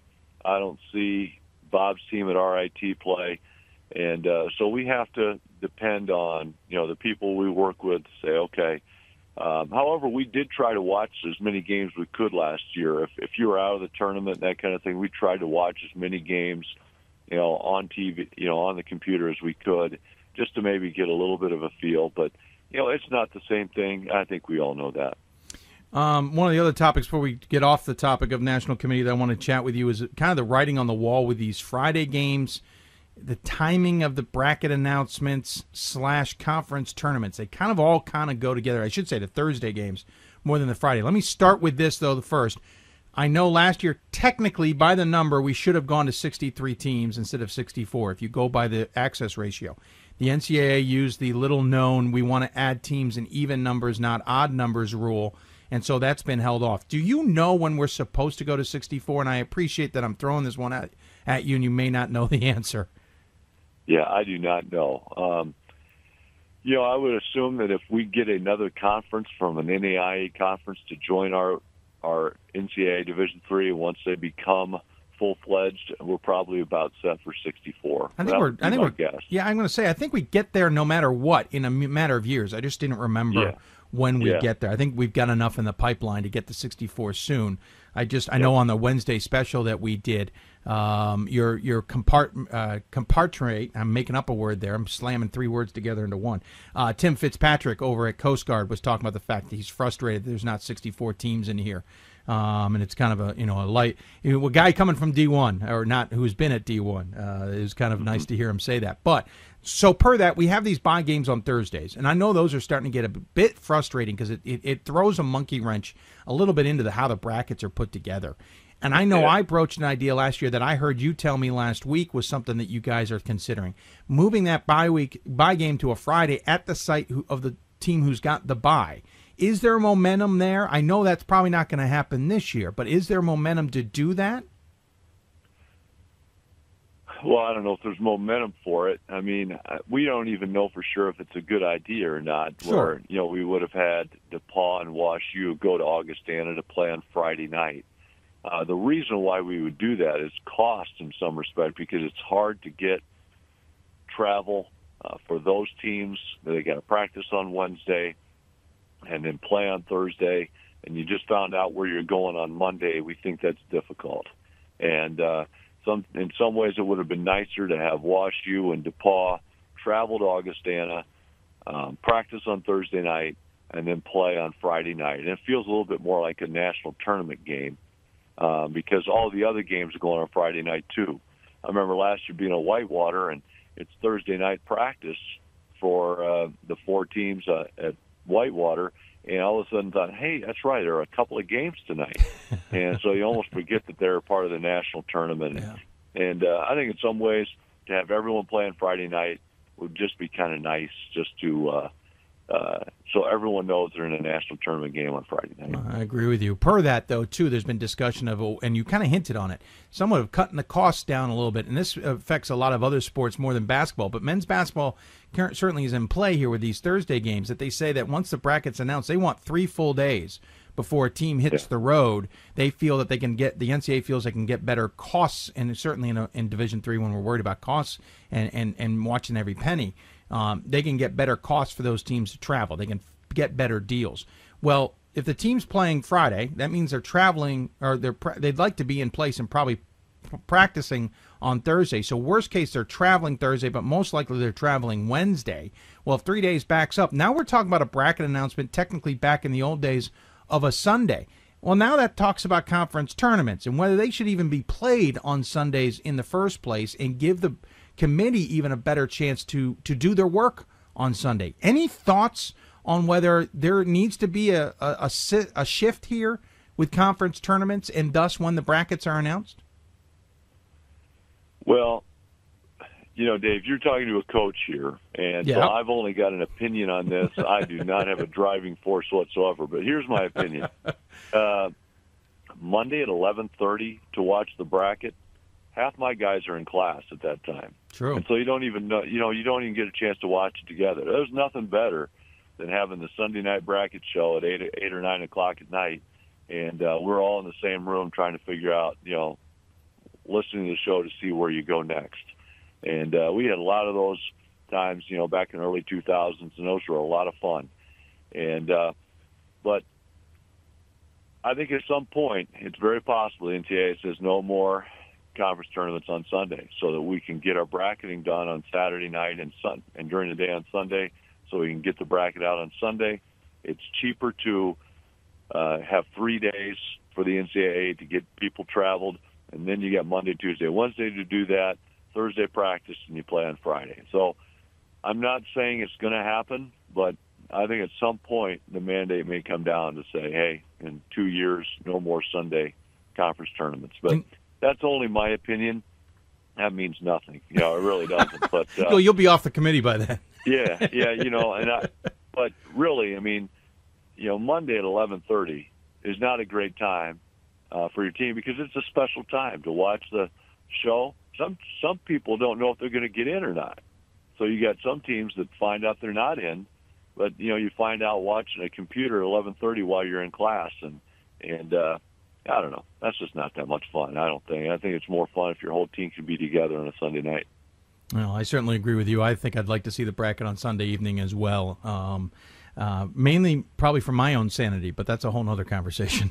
Um, Coach, Well, and, it, and it's impossible. I mean, Yeah. it's impo- as as as long as we have Sunday conference tournament Agreed. games, it's impossible to actually have that done on Sunday night. Completely agree with you. Yep, and I think some Yep. of those Sunday tournaments need to be re-examined. I know I've talked to Jeff Burns about the the ODAC and how that would affect Yep. the ODAC, and so um, the ODAC's probably the biggest one it would affect than more than any. But there's certainly other ones out there as well.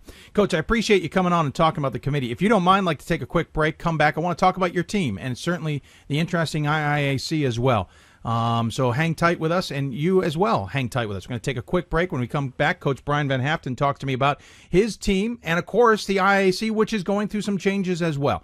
You're listening to Hoopsville, presented by D3Hoops.com, the National Association of Basketball Coaches. More Hoopsville and a conversation with Coach Brian Van Haaften right after this. We've got more schools than Division One, more fans than Division Two, and more upsets than March Madness. There's 800 programs with over 11,000 games leading to two national championships.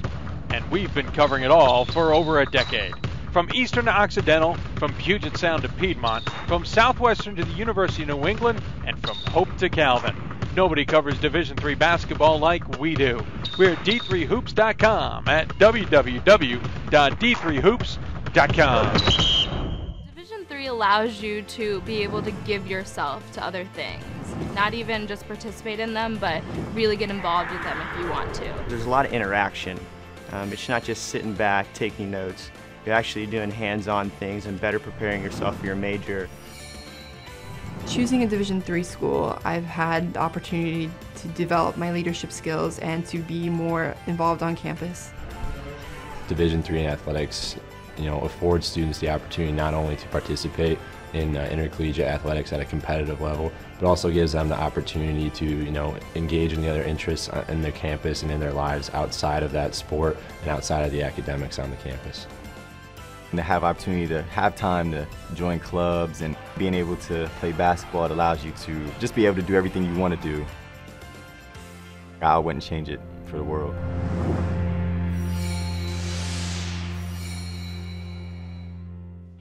College basketball lives in Kansas City at the College Basketball Experience at Sprint Center. The College Basketball Experience is the place to get your game on. It's not a museum, it's an experience you won't forget. Discover the history of the game in the National Collegiate Basketball Hall of Fame, featuring the Gallery of Honor, Mentor Circle, and Honor Theater. Suit up in the latest CBE logoed Nike gear at the CBE Hoop Shop. Elevate your game today and visit the house that college basketball built. Welcome back to Hoopsville. Hope you are enjoying our season debut. Just got done talking to Coach Brian Van Haaften about the national side of things. He is now the national committee chair for the men's basketball committee. Um, but he's also got a basketball team to coach, and we want to talk to him about that. So we will chat with him about that. If you have questions for us or any of our guests, or have ideas for our guests, or, or guest ideas, I should say, tweet us at D3Hoops or hashtag Hoopsville. Email us hoopsville at D3Hoops.com. Join us on Facebook facebook.com slash Hoopsville. Let's go back to the Hoopsville hotline and Coach Brian Van Haaften rejoining us once again. Coach, uh, thanks so much. Uh, let me just state out of the, the obvious here. The IAC is kind of maybe the, the, the, the story no one's talking about in the West region. You've got good teams. You guys have won the conference regular season last year. Dubuque has been certainly part of the national conversation just a little bit. Now Nebraska Wesleyan decided to enter the enter the conference, making them a full-fledged D3 member. There's a lot going on in the IAC that's going to maybe shake things up in the next few years. Yeah, it'll be good. You know, Nebraska Wesleyan will join our conference next year. Uh, they've got, uh, yeah, it'll be good to have them in there. I mean, just to add another team uh, from a coaching standpoint, it sure makes non-conference scheduling a lot easier when you got two less games to get, and uh, which is easily one of the worst parts of my job is trying to get your schedule put together. As so you can look at my schedule this year and you can say, yeah. man who's that stupid to have five road games in a row? But uh, I guess that's me. We'll get to that. We'll get to that. Don't worry. Uh, yeah, I mean, you'll go to an 18 game schedule. Nebraska Wesleyan, nice to see a team that has gotten to the to Salem in, in its history. Uh, nice to see that they are going to make themselves a full fledged member of the of Division Three instead of the NAIA split, which obviously wasn't working for them. But look at this conference last year. Again, you guys won the regular season a game over Dubuque and Coe. Um, five teams were above 500 overall. Yourselves, Dubuque, Coe, Central, and Wartburg. Even though Wartburg had a six and eight record in conference. You know, I say that the IAC might be kind of that that quietness about the West because you know the, the now technically part of the Central, so they're not not technically part of the conversation. The Northwest certainly gets plenty of headlines. Uh, Northwest Conference. The SCIAC certainly gets some headlines as well. It's almost like the IAC is like, oh, we we we forgot about Iowa. You guys are coming off an 18 and 8 record. Dubuque's coming off a 23 and 6 record. Certainly, everybody's lost some players, but you guys also have some good cores coming back. Looks like this conference could be a really fun one to watch this year. I think it will be a lot of fun. I think there's some good players that left the conference last year. We had seven seniors. Uh, Dubuque has their best player back and the player of the year in our conference, but uh, they have quite a few guys that are, you know, that they lost quite a few guys too. Um, you know, I think teams like Central and Wartburg and Loras, and uh, you know, we'll we'll get into the mix this year, and uh, it'll be a lot of fun. Uh, I'm probably missing other teams too, but uh, Coe will have a good team, and uh, it'll be a, a lot of fun this year to see where everyone shakes out. You aren't afraid to schedule some fun games. Last year, you started the season with Augsburg, Gustavus Adolphus, Illinois Wesleyan. Uh, you also threw in Platteville at one point in time. You even came out to uh, the East Coast. Of course, you came out when I was on the West Coast. That's kind of ironic. You had played Delaware Valley and Hartwick before getting back into conference play. Unfortunately, everything kind of ended with a thud with losses back to back to Coe and Wartburg uh, to end the season. Um, I know you said you had those seven seniors that you graduated. How much did you kind of look, and we'll talk about the schedule in a little more depth here, but how much did you look at the scheduling and look at what you had coming back and decide to maybe go with a little different tactic? Well, sometimes you can't uh, predict. You know, we we have a commitment with Gustavus and Augsburg that we play them every other year at home. We just Yeah. happen to go on the road this year with them. Bethel, same way.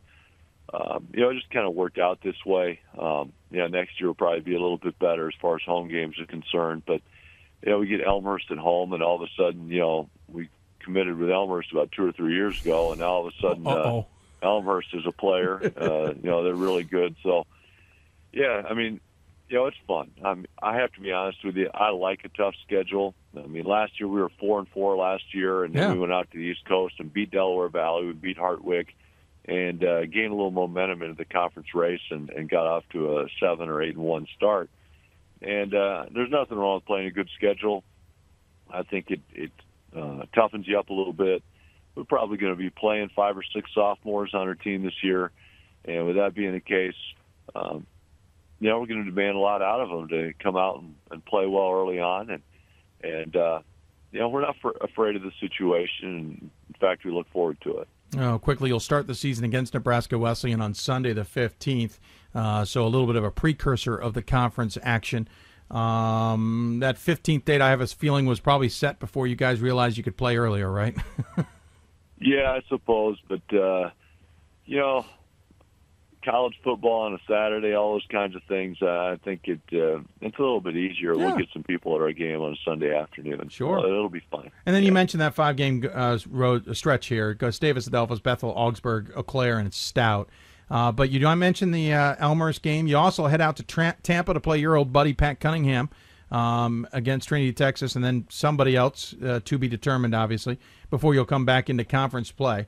Uh, you talk about the, the guys you lost. Of course, you lost uh, Cole Darrow, who led the team at 15 points a game, but you've got Nick Clark coming back, 14 and a half points a game, I'm assuming, by the way. I realize we haven't played a game here, so me saying guys are coming back is a grand assumption on this night.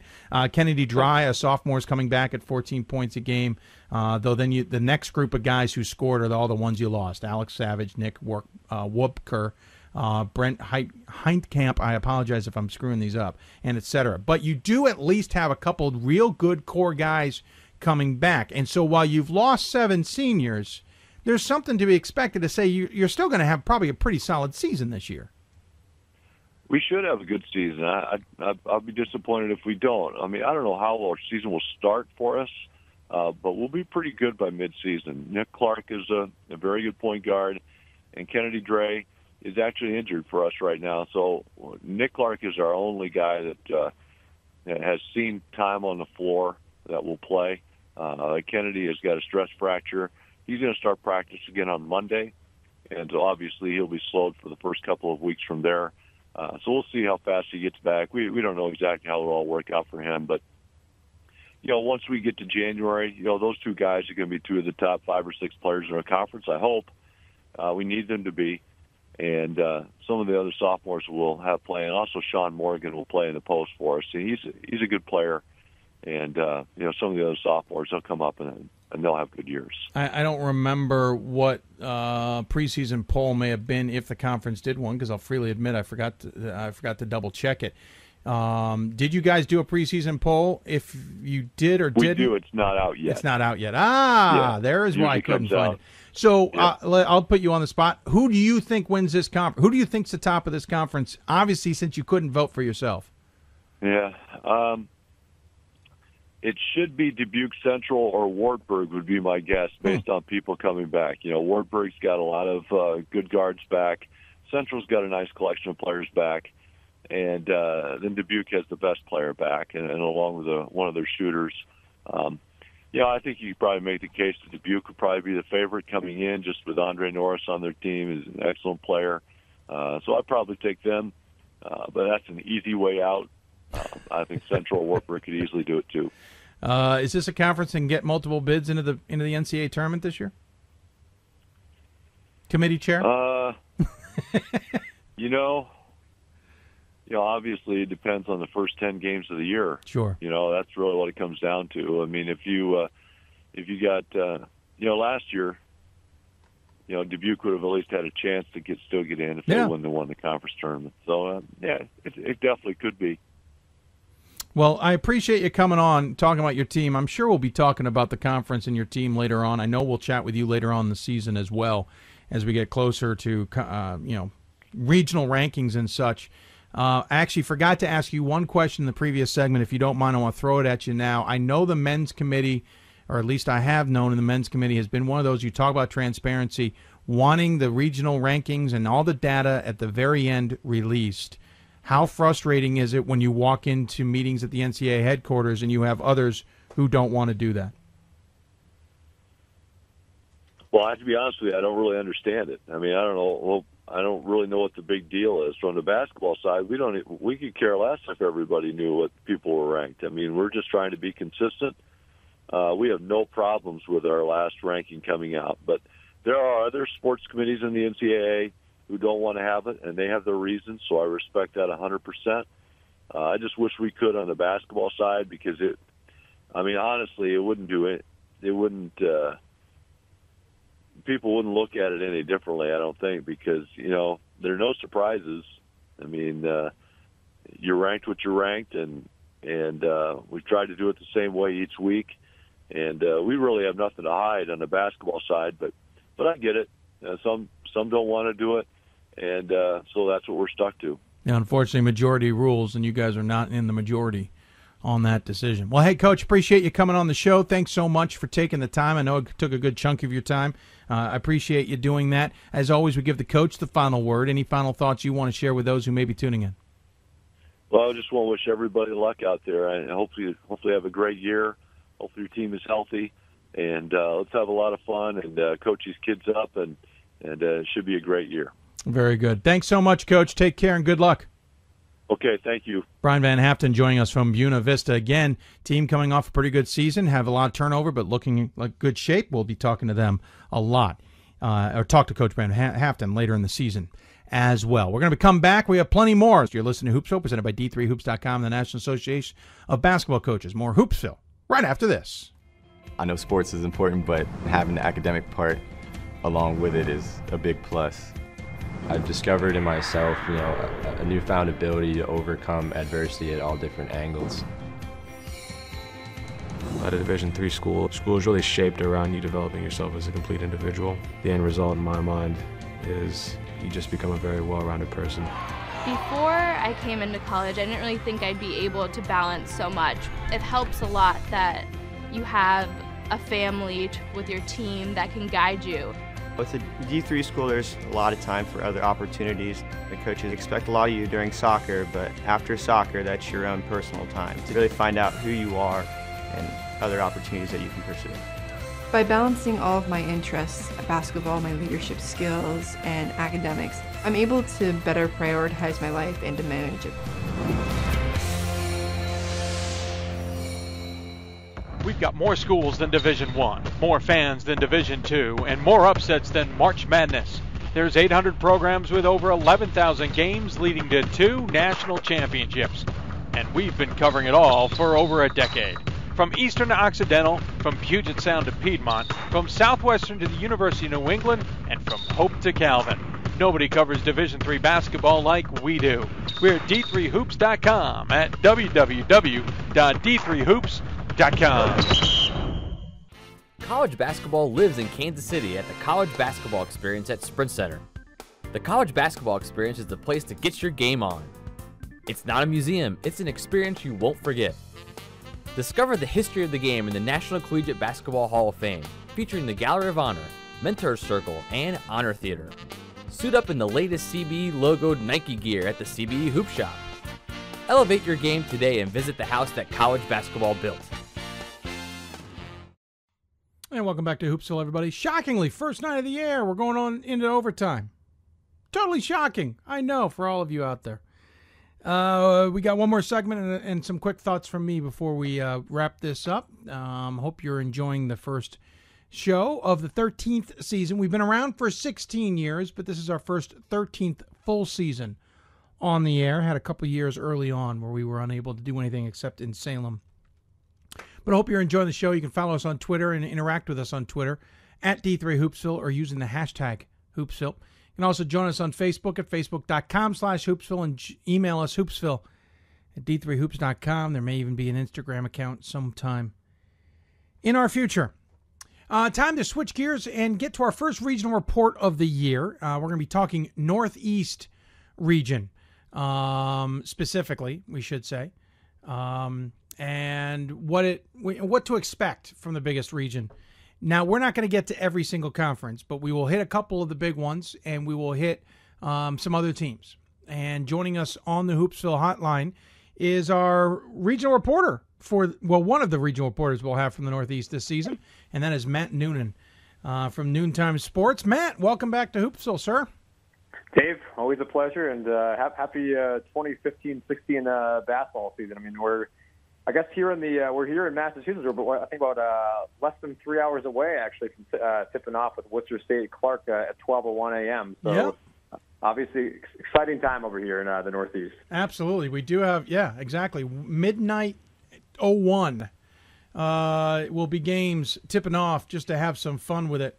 Uh, you got to love some people's uh, creativity with the uh, schedule to have a little fun with some Midnight Madnesses. I think Whitworth's taking on La Verne. Uh, you mentioned that. I'm, I'm, calling it up right now. Yeah, we've got Clark versus Worcester State on the uh, men's side, followed by Whitworth and La Verne at 3:01 Eastern Time. I will not be up, despite my sleeping conditions. I will not be up for that. By the way, Kane is going to take on Columbia at 11 a.m. I don't know why. Um, Cal Lutheran is, uh, but no, nobody on the women. Well, I think you know what Bethany and Waldorf. I think are going to be tipping off, and I know Illinois College versus Eureka will be an early tip, and then we got another 11 a.m. game, a couple 11, 11:30 games, whatever. I, I those are those are nuts. But Matt, uh, let's let's talk about the Northeast, um, and, and, certainly everyone talks about the Northeast by the time we get halfway through the season, um, because it's the biggest and the baddest. And we'll start on the men's side. Uh, looking at the top 25, Amherst in number five with surprising two first place votes. Um, Babson is in ten. Obviously, made it to the to the championship weekend last year. Uh, Trinity, Connecticut, holding strong at 12. It's funny, I didn't put them in my top 25. I put Bates, but I could have flipped a coin and put Trinity instead. I you know, maybe made a bad decision there. Eastern Connecticut is sitting 14th. Um, and that is it from the Northeast, at least in the top 25 specifically, let's talk about the NESCAC because everyone talks about the NESCAC. It is the it is the beast that is the NESCAC. Mainly because last year I think we saw for the first time that the NESCAC can be deep, can be deep. Um, Williams fell off a little bit. Middlebury fell off a little bit. Amherst certainly came back down to the pack just a bit. But then we saw Bates, we saw Trinity, we saw um, even Wesleyan, obviously, as they won the conference title, reappear. There were six, seven teams who had a legitimate chance at a championship last year in the tournament. Do we expect the same this year, or is this Amherst to, to walk away with? Uh, I mean, I, I think you gotta you gotta think it's going to be definitely like that. I mean, look at the NCAA tournament from last year. You got four teams, as you just alluded to, on the men's side. You had Wesleyan, had Amherst, you had Bates, you had Trinity, and you know, let's think about that Trinity Babson game from last March. I mean, that was one heck of a game. Uh, unfortunately, I was able to. I was watching that on the web uh, web stream, so I, I was just. I mean, my heart was beating just watching that game. But I, you know, I, I think Trinity and Amherst are the, are the number one teams to to watch for in this conference. You know, Williams they had a lot of graduation losses. You know, the, the thing though about Amherst though is that they had one uh, lone graduation loss, which was Alex Levine, and then they bring back you know Connor Green, who had 464 points. David George, who was, you know, huge at the free throw line, you know, 106 or 174. Um, also a huge component of their, you know, their rebounding game, both on offense and defense. I mean, 101 offensive boards. That's going to provide obviously more than second and third opportunities there too. And Johnny McCarthy also 318 points. So, yeah, on paper, I think right now you'd say, okay, Amherst has got to be the team to beat. I mean, you know, they're young, they're, you know, you're obviously a year or two experience more now. So I again, with only one graduation loss and with most of those guys all playing yeah, I'm going to go with Hixon's bunch as uh, as my team to watch for here too. But I, I think Trinity again, they bring back a lot of guys that was well too. And you know, you're right, they are deep. I mean, how about Wesleyan last year too? A team that was in the middle of the pack, they won. The, they won. Yeah. you know, but um, you know, obviously they they fell short against Skidmore in the first round. But um, yeah, I think they're definitely one. And you know, the team that I'm interested in, in seeing how they're going to do is definitely going to be Williams. I mean, when you lose your three top players from last year you bring back Daniel Hull and you bring back you know Ryan Kilkin, uh, Kilcullen, you know there's a lot of extra that, that's going to leave a lot of you know there's a lot of voids to fill there. But the question is going to be can their freshmen and can you know any transfers come in and be able to take uh, take up the slack. But yeah, it's going to be deep and you know but I still but I think right now Amherst um, will be the team to watch. And the interesting stretch, Dave, to watch. They're going to have seven road games right after Thanksgiving. Yeah. Um, they're not going to have a home game. They're not going to be playing in Amherst until January 5th. I mean, they'll be practicing, I presume, of course. well, he did. So. He did that nuts thing last year. Yeah, no, he did. He did, and you know, he's got games against LaSalle and he's got games against uh, Emerson. Um, so, it, but the interesting stretch, I think, honestly, is when they come back. They're going to play East Con. They're going to play Williams, Wesleyan, Connecticut College. So I think that's really once they get into the brunt of their NESCAC, uh, you know, play. That's really when we're going to understand how they are. And you know, the game against Brandeis and Babson, you can't overlook that. I mean, those, those are that's a pair of games in a span of about 48 hours. So that that could be a really interesting test too for them. Ten of the eleven teams finished above 500 last year overall. Tufts at 13 and 12 was the closest, along with Colby, to going below. Connecticut College was the only one below at 7 and 16. Some of those, granted, some of those schedules a little bit inflated. Uh, that's why we get a little bit of a false SOS out of this conference. But, you know, listen, this used to be Amherst, Middlebury, Williams. You know, th- that was the trio that you always thought was going to fight it out. Is this a long term thing? I, I think so. I think this is good for the conference. I mean, you know, I think Tufts is going to come back this year too. You know, they were kind of, I know, I think the year before they were, you know, they were down, but you know, they had some injuries, and I think you know they're going to be back this year too. I don't think Trinity's going anywhere too. I mean, um, you know, he brings in, he brings in, you know, a, couple freshmen, including you know Eric Gendron. He also brings in, you know, James McCullough and uh, Daniel Pal, um, Padalino and Cord Stafford. So you know, he's bringing these guys in from New York who are obviously playing in some very good, you know, good systems for high school too. Plus, you know, another year, another year under their belt.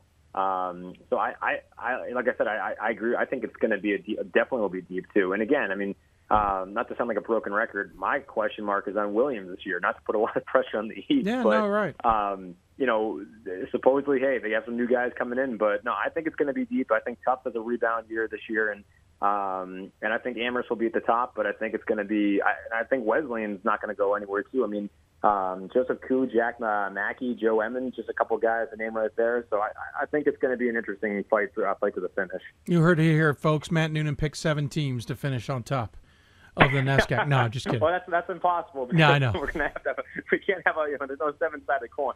uh, that, that'd make it a little more complicated. Uh, let's switch over to the NEWMAC, New England Women's and Men's Athletic Conference. Uh, listen, in the last few years, this conference has come up into the fray. Certainly, the top of the conference has been competitive. The middle to bottom uh, has been uh, certainly hasn't been world beaters, but they're capable. Um, Emerson, Clark, Coast Guard, and Wheaton, your uh, your uh, your um, alma mater, have certainly been part of the equation for a while. But this has been the Babson WPI MIT Springfield show for the last couple years. But I dare say this conference comes down just a little bit, comes back to earth a little bit this year. Uh, certainly, Babson is going to be good. Can they repeat in 29 and 3 and get back to the championship with Joey Flannery? Maybe, but everybody else lost a good chunk of their teams. No, they did. They did. Um, I, I'll get to Babson in a second. I want to start with MIT, for example. So, you know, I think the, the thing about MIT was that they had – pieces left over last year between Redfield and Andrew Acker um, from that 2012 team that made made the yeah. run. Um, and I think for Coach Anderson's uh, sake, you know, they they start tomorrow night against uh, Harvard. I'll be at that game, but um, you know, I think for them, I think it's kind of a nice clean slate. It's you know they've got a new team here and. Um, you know, some new freshmen, some guys who were freshmen last year, sophomores this year, or even guys that may have been juniors or seniors. You know, they lose um, you know, Dennis Levine, who's now a graduate student playing at Bryant uh, in the NEC. But, um, you know, they bring back, you know, Russell Johnson. They bring back, you know, senior, um, you know, Ryan Frankel. Justin Pedley, of course, will be one of the lethal guys from downtown. When he's on, there's no one better in that league in shooting three-pointers. Um, the player that I think will be fun to watch, who, you know, really was thrusted into kind of a six-man role last year, was Spencer Russ. So that's going to be, you know, interesting to see how they do. Um, you know, switching gears to Babson, you're right. I mean, you know, I think Babson clearly, you know, you're walking into this, they will be the number one team. Um, you know, they all the players know clearly the target is on their back, and you know, Joey Flannery again, 689 points. That was number three in the country. Mm-hmm. Um, can you do it again? That's that's a tall task, Dave. I mean, that'd be asking you and I to do that again too. Um, but you know, players to watch: Bradley Jack, Sambo Miller, Brett, uh, Matt Drone, who came over from Stonehill a couple years ago. Um, I like Travis Sheldon and their mindset, but then you know, you, you're right. Um, you know, WPI, they've got Aaron Davis back, Sean Doncaster, Zach Corrales, um, Obi Obiora, who came out of the same high school where, you know, Milwaukee Bucks uh, player Jeff Adrien played. Um, and then, you know, you're right. I mean, the question is who's, who's up left, you know, who's left. And, um, you know, this is my question for this year's team uh, is Emerson. You know, they've been the fifth, fifth team always in the tournament the past two years for the conference. Um, really impressive class of uh, freshmen coming in, including um, Will Lantier, who played for the illustrious St. Anthony's in New Jersey, played under Bob Hurley, who um, I think you and I both know has got quite a track record for the past 39 years in high school basketball. Yeah. So, um, yeah, it's going to be an interesting fight. To, uh, it'll be an interesting one.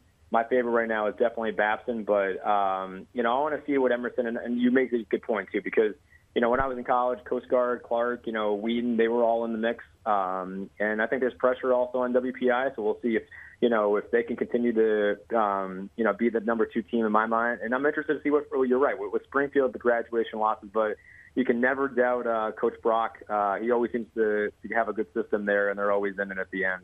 Oh, you never, Coach. You never doubt Coach Brock. The, the man is the man is a myth and a legend all at the same time. Um, oh, absolutely. Let's switch over to the Little East Conference, and and it just came out today. Uh, unanimous pick for Eastern Connecticut to be number one here. Rhode Island College actually had a good year last year, and I expected them not to when they switched coaches with Bob Walsh, but I know they've lost some things. Uh, Keene State was kind of in the mix, kind of not in the mix. Mass Dartmouth made themselves known. Western Connecticut just could not get on the track. What do we make from this year? Is this Eastern Connecticut's and then everybody else? Yeah, I think so. It's going to be Eastern Connecticut. I mean, you look at the the returners they're they're bringing back, um, and you know, again, it starts with Preston and Brown and Lamoon, like you know, Lindo. I mean, look at those. I mean, you, you read obviously. I was reading earlier today, like you know, that press release, and again, when you've got guys four play, you know, four or five players that are at least in the the double figures for points per game. Um, that's tough to shut down. Um, you know, they're not Albertus Magnus that finish in the top five with the, no. the amount of po- points per game as a team. Um, but yeah, I think this. I think this is this is this is their uh, this should be their year. And I think for Keene State, I think that's an interesting pick. You know, again, the one first place vote. Um, interested, but you're right. I think Rhode Island College is going to be in the mix. I think UMass Dartmouth is in the mix. Um, you know, uh, new head coach at UMass Boston too. So you know that's that's interesting. That's a big deal. He, yes, exactly. You know, Coach Titus will will obviously still uh, who's a great uh, great guy, and I love always catching up with Coach Titus, chatting hoops, and he knows knows it backwards and forwards. But um, yeah, that's going to be an interesting to see how um, UMass Boston does. But you know, Coach, you know, I talked with him earlier this fall, and he seems very excited about you know watching the team compete uh, on the sidelines. I'm sure he'll be. Uh, I'm sure he'll be it'll be different, you know, transitioning from a you know coach to a, you know obviously cheering them on. But um, but yeah, I, I think it's East Con, and uh, I, I think Rhode Island College and UMass Dartmouth are the, the two dark horses. And you're right, I think West Con if they get rolling, I, I win some games. Uh, that that's another team to keep an eye on. Um, when we talk about um, what was it, um, the rest of New England? I mean, come on, we got a ton of conferences here. The rest of New England, who are the men's teams that that are going to make the headlines, are going to capture our attention outside of these big three? Okay, well, uh, I got to go back to one of the teams that did score about 96, about 93.3 points per game. I mean, their core is basically bad. I mean, they they lost a lot of guys, but that's Albertus Magnus. So uh, I like Mark, you know, Mark Will, um, Wilson, Sean Dunbar, Jaquan Walters. You know, those are three players to watch right there too. And again, as Coach Oliver said, you know, we're, we're to compete to be the best we can be. So I like them. Um, you know, one of the teams that I think is going to have a good year. I mean, you know, they had that um, exciting run uh, down the stretch in their play conference tournament was Endicott College. Um, I think Wentworth men's basketball might actually take another step forward this year too. I mean, Coach Gallo, what he does with his squad. Um, you know, I think those are some that would be definitely a team to watch. Plattsburgh State um, picked to be number one again in their conference, and um, I always still like. I mean, but in my mind, I always think Bridgewater State is that number one team, uh, along with Westfield State out there too. So those are just a couple of guys, a couple teams to keep an eye on, especially in the New England area. Um, of course, Southern Vermont, another team to uh, you know poised to have a great year and doing things in their conference to uh, to try and keep things a little bit more interesting, uh, to say the least. Um, they're going to be at the Hoopsville Classic, so I had to throw them in there. How could you not? Absolutely. Uh, let's switch women's gear. Let's go back to the NESCAC, unfortunately, because they are, you know, the NESCAC. Listen, Tufts last year, unbelievable season, 30 and 3, 10 and 0 in conference. But Bowdoin, Amherst, Williams all had good seasons. I mean, Bowdoin really kind of came into the mix. After that, yes, Connecticut College made themselves known, but really nobody else kind of made made their presence uh, more than a, a, glimmer. It seems like it's these same four again. Of course, you can't look past GP Gromacki. You can't look past Coach Pat at Williams. Uh, and and what Tufts has built is pretty impressive. It seems like it's going to be the same race all over again. No, it is, and it's gonna it's gonna run right again for Michela North. I mean, um, you know, North is a really interesting story. Uh, story. She hails from Duxbury. Um, she was her mother was a three sport athlete at Tufts. Uh, her grandfather was a Tufts alum, and her great grandfather was a Tufts alum. So, you know, she's. Uh, I think she has something been, about Tufts.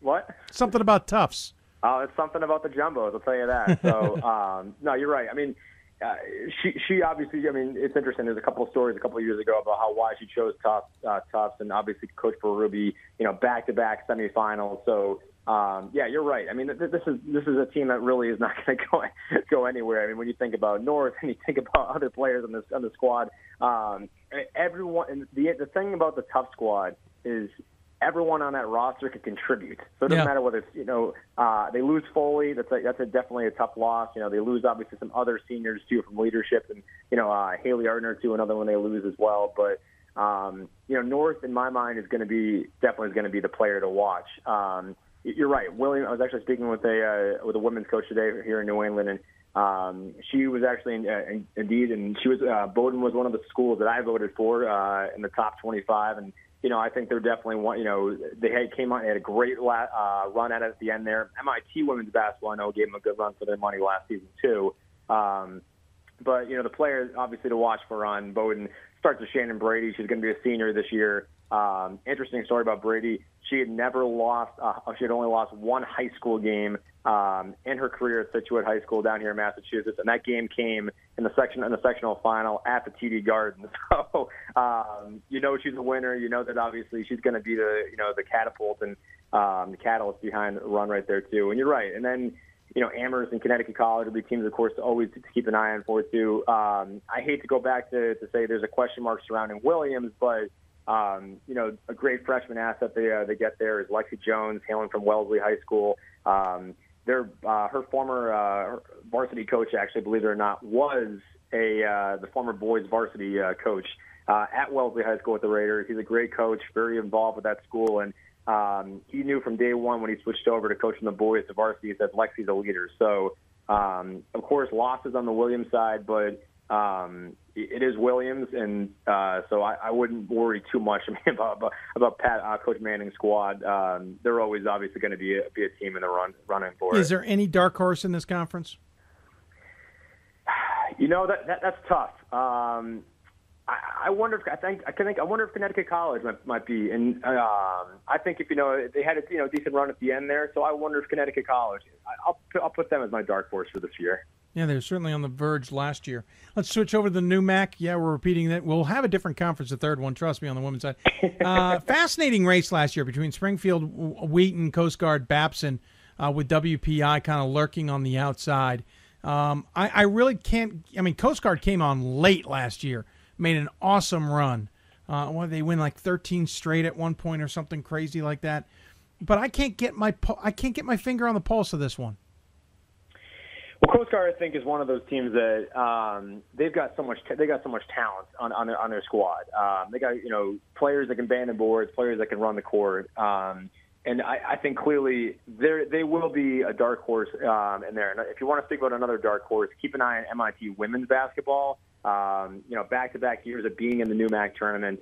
Um, they got a very impressive impressive uh, freshman class coming in too, and of course. Um, you know they, you know they do have uh, Sabrina Dramis back for one more year, and you know when Dramis is on, and um, that's gonna that's the one who's obviously you got to stop there too. So um, you know I like I like to watch what see what they do. Um, I definitely will say give a plug. Uh, not trying to be a homer here, Dave. Oh, come I will- on. I will give a plug to, to Wheaton Wheaton because I think uh, you know they lose obviously you know Abby Brickley they lose Lauren Pierce but you know they got Shoemaker back and um, uh, Arnoni's also there too so you know those are two key pieces right there in the um, the puzzle that you know really the Lions in my mind could be you know one of the dark horse I mean they're going to be in it I don't I'm not going to call them a dark horse um, but the MIT and Coast Guard are dark horses. Wheaton's going to be in contention. Springfield's in contention. WPI is also in contention. Favorite though, um, I know my Wheaton alums will not enjoy this. It's going to be Babson.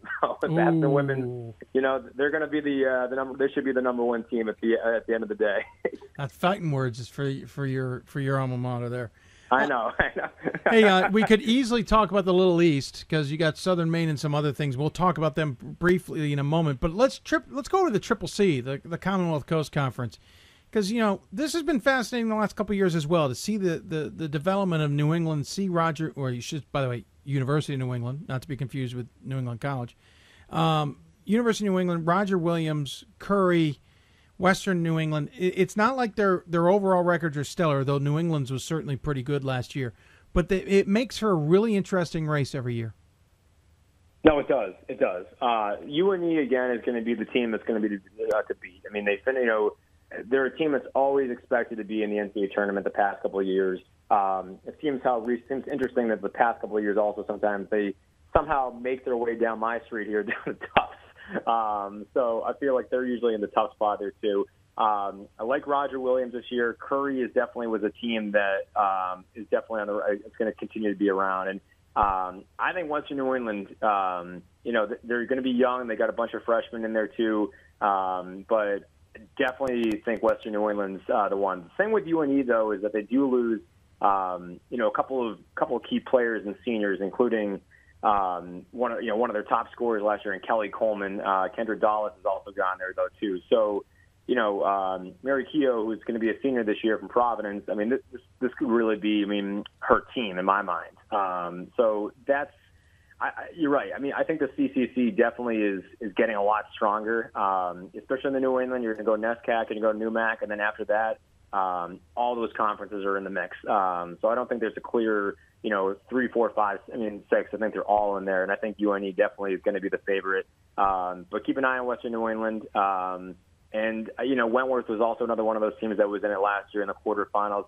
Could this be a year where they where they break through? Um, you know, win, you know, kind of maybe get to that semifinal. Um, and can Endicott, you know, could Endicott also be a team this year too? You know, continue you know with the current success right now with the men's team. Uh, are they now a team that's going to break through? Well, I appreciate it. Anybody else on the women's side that that I mean, I kind of hinted it at Southern Maine there, obviously, but anybody else on the women's side in nor- in in the Northeast that we're going to have to keep our eyes on this year? Yes, it's going to be. Uh, I'll say. I mean, I'll give you one team right now to keep an eye on, and obviously, we'll have more, of course, as, uh, as the season progresses and we talk more. But uh, Framingham State, because I think honestly, that's a team that was uh, there was. I think um, some may have been surprised to see them make it to the MASCAC championship last year. Now they had a valiant effort. Unfortunately, fell short against Bridgewater State. Um, but they got a young squad. They've got uh, players with, with experience. You know, dual sport that, uh, athletes too. Um, I, they were picked to be number one in the conference for a reason. Um, you know, similar again to the men's side.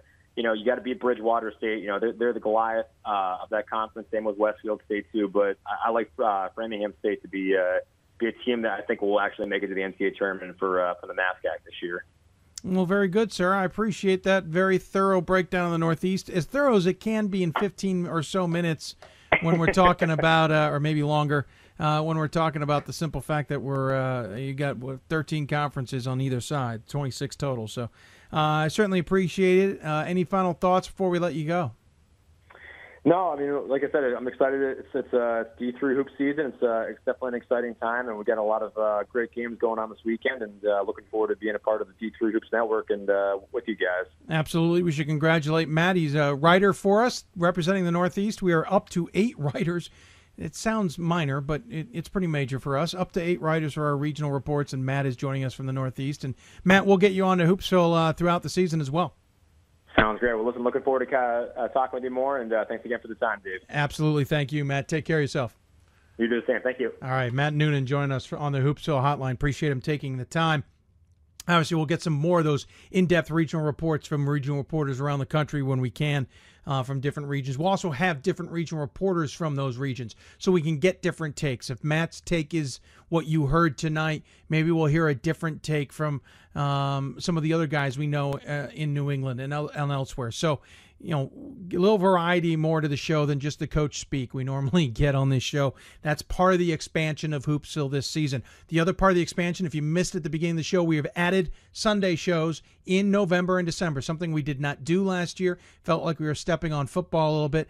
Really, in reality, we aren't. So we are going to add a 7 o'clock uh, live Sunday show to Hoopsville during November and December. That's going to add about five or six additional shows to our November December coverage, which pretty much doubles what we were doing. Um, it seems like okay, Grady doubled it, but to us, we're going to get a chance to really talk about some stories and some teams that we don't normally get to, or we're catching up when we hit January. So uh, follow us on on Twitter at D3Hoopsville or hashtag Hoopsville. Follow us on the website, d3hoopsville.com. Uh, follow us on Facebook at facebook.com slash hoopsville. We'll give you an idea of when we're on the air. Obviously, Sunday, 7 o'clock, we'll be working on that. Next Thursday, I should note, by the way, we already have it lined up. The women's um, basketball committee chair will be joining us, Carrie Carollo from Wisconsin Whitewater. Significance that she is the chair. Two reasons. One, Dave Martin was on the committee, you might remember. Uh, his very first year became chair. He pretty much got pushed right into the chairmanship. Um, he decided in the offseason that he would stay on the committee but have Carrie take over as chair. He wanted to kind of spread it around, as it were. And then he switched um, from, we were talking about earlier, being AD at Misericordia to being AD at Scranton. And believe it or not, that removed him from the committee because the Mid Atlantic already had a representative on the committee. So, and he moved from the Atlantic to the Mid Atlantic. So Dave Martin went from committee chair to staying on the committee to, as you'll hear from Carrie next week, at least being there to help her out when she needs it. But we'll talk to her coming up a week from tonight. But again, on Sunday, we'll be on the air as well. Listen, we did not talk a lot about the rules tonight. That's again because we had a big special on it yesterday. Uh, you can find that on d3hoopsville.com. Um, on Twitter, on Facebook, we posted the, the show there as well. Uh, by the way, this show is also available on iTunes. I, I, would tell you to search for Hoopsville on iTunes, but when I do it, I don't find it. We do it via SoundCloud, um, and you should be able to then find it from there. But I just know it pops up because my my iTunes account brings in the podcast for some reason. I just don't know how to find it, but we are certainly there. So so take a look for it if you want to listen to the podcast. But again, big announcement: Sundays added to the show here um, on Hoopsville. Um, want to thank our guests before we go. We got a couple other notes, but I want to, before I forget, to thank our guests. Uh, obviously, Grey Giovanine from Augustana, Jeff Hans from Thomas More, Brian Van Haaften from Buena Vista, uh, t- uh, Trevor Woodruff from Scranton, and of course, uh, Matt Noonan from the Northeast. A couple other notes. Beginning of the show, we talked about Lauren Hill, the big game coming up. Obviously, she passed back uh, at the end of last season. Uh, big game coming up on Saturday. We talked about the passing of Jim Shaw. Uh, we'd be remiss if we also don't talk about, and we did not get a chance to talk about this in the first block, Capital men's basketball coach Damon Goodwin stepping aside this year to battle cancer. He is going to be battling, or he is battling, he's not going to be, it's not a planned thing. Uh, he will be battling hairy cell leukemia, which is apparently rare but very treatable form of blood cancer. Um, this announcement just came recently. He's been the head coach at Capital for 21 years. He is one of the most respected men uh, in uh, at least the, the, Great Lakes region, if not around the country. He is uh, going to step aside for the year. They have announced an interim head coach, basically his assistant uh, while he undergoes treatment. We have reached out to the school to see if Damon would like to talk about his battle. We've been told that he would rather keep it private. We certainly will respect that. He doesn't want to take the spotlight and put it on him for any reason. However, people are rallying. Capital, Ohio Wesleyan, Otterbein, and Wittenberg. Uh, though on this page, Wittenberg is spelled Wittenberry. That's kind of funny. Um, will be raising money for the Leukemia and Lymphoma Society this weekend in games at Oberman Otterbein, I'm sorry, and Wittenberg. Saturday there's a game, five o'clock, Wittenberg versus Capital, and at seven o'clock, Otterbein versus Ohio Wesleyan. Then those teams go to Wittenberg and play on Tuesday. Capital will play Ohio Wesleyan, and Otterbein will play Wittenberg. Those games will help support uh, the LLS and raise funds, etc. You can make a donation uh, on their website. Uh, you and we will tweet that uh, website out here momentarily.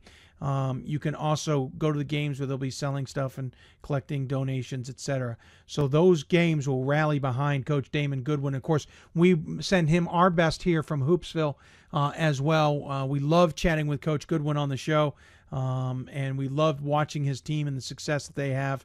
I have a feeling I was on um, um, the basketball show out in the Great Lakes. I want to thank Ryan for letting me join him the other night to talk about the Great Lakes and how I saw it. I picked Capital as one of my dark horses in that uh, region in the OAC to, to do well, and I'm expecting him to do so. So, uh, good luck to Coach Damon Goodwin. We certainly wish him the best, and good luck uh, this Saturday and Tuesday. That nice set of games there. Again, Wittenberg versus Capital, Otterbein versus Ohio Wesleyan, and then Capital versus Ohio Wesleyan, and Otterbein versus Wittenberg on Saturday, and then Tuesday, raising funds for the LLS. We want to uh, tip our hat to them for that great cause. Uh, we also going to have a few more Hoopsville rants this year. Uh, ran out of time tonight as we're well past when I thought we'd get off the air with this show. Uh, but look for uh, blogs coming up. We got a couple things to talk about. Rants aren't going to necessarily be negative; they may just be conversational type items. But we'll have some of those coming up as well. But that's going to do it for our first show back on the air uh, for this season. Of course, this is our 13th season, 16th overall if you count how long we've been around and how many times we've been to Salem. This will be our 16th trip to Salem. But nonetheless, 13th time all season, and we're adding Sunday programming if you missed that earlier. Again, I want to thank all our guests and everybody who joined us. Don't forget, uh, I want to thank D3Hoops.com and, of course, the National Association of Basketball Coaches for their support. Uh, we hope to add another partner here in the next week or so, uh, working behind the scenes. If anybody's interested in sponsoring or advertising on the show, please get in touch with us as well. You can follow us and, and see the latest news on Twitter at D3Hoopsville or using the hashtag Hoopsville. You can also email us, guest ideas, questions, whatever, hoopsville at d3hoops.com and join us on Facebook at facebook.com slash hoopsville. Normally at this time, I would say see you next Thursday. But in this case, we will see you Sunday as we will start to also kind of preview the Hoopsville Classic coming up in a week's time. Thank you for tuning in tonight. Certainly appreciate it. We'll be uh, off the air until Sunday and uh, look forward to hearing from you as well. Good night and have a and enjoy the tip off of the season in some games starting in two and a half hours. We start the 2015 16 season. The march to Salem for the men will begin, and the march to Indianapolis for the women will begin as well. Good night, everybody.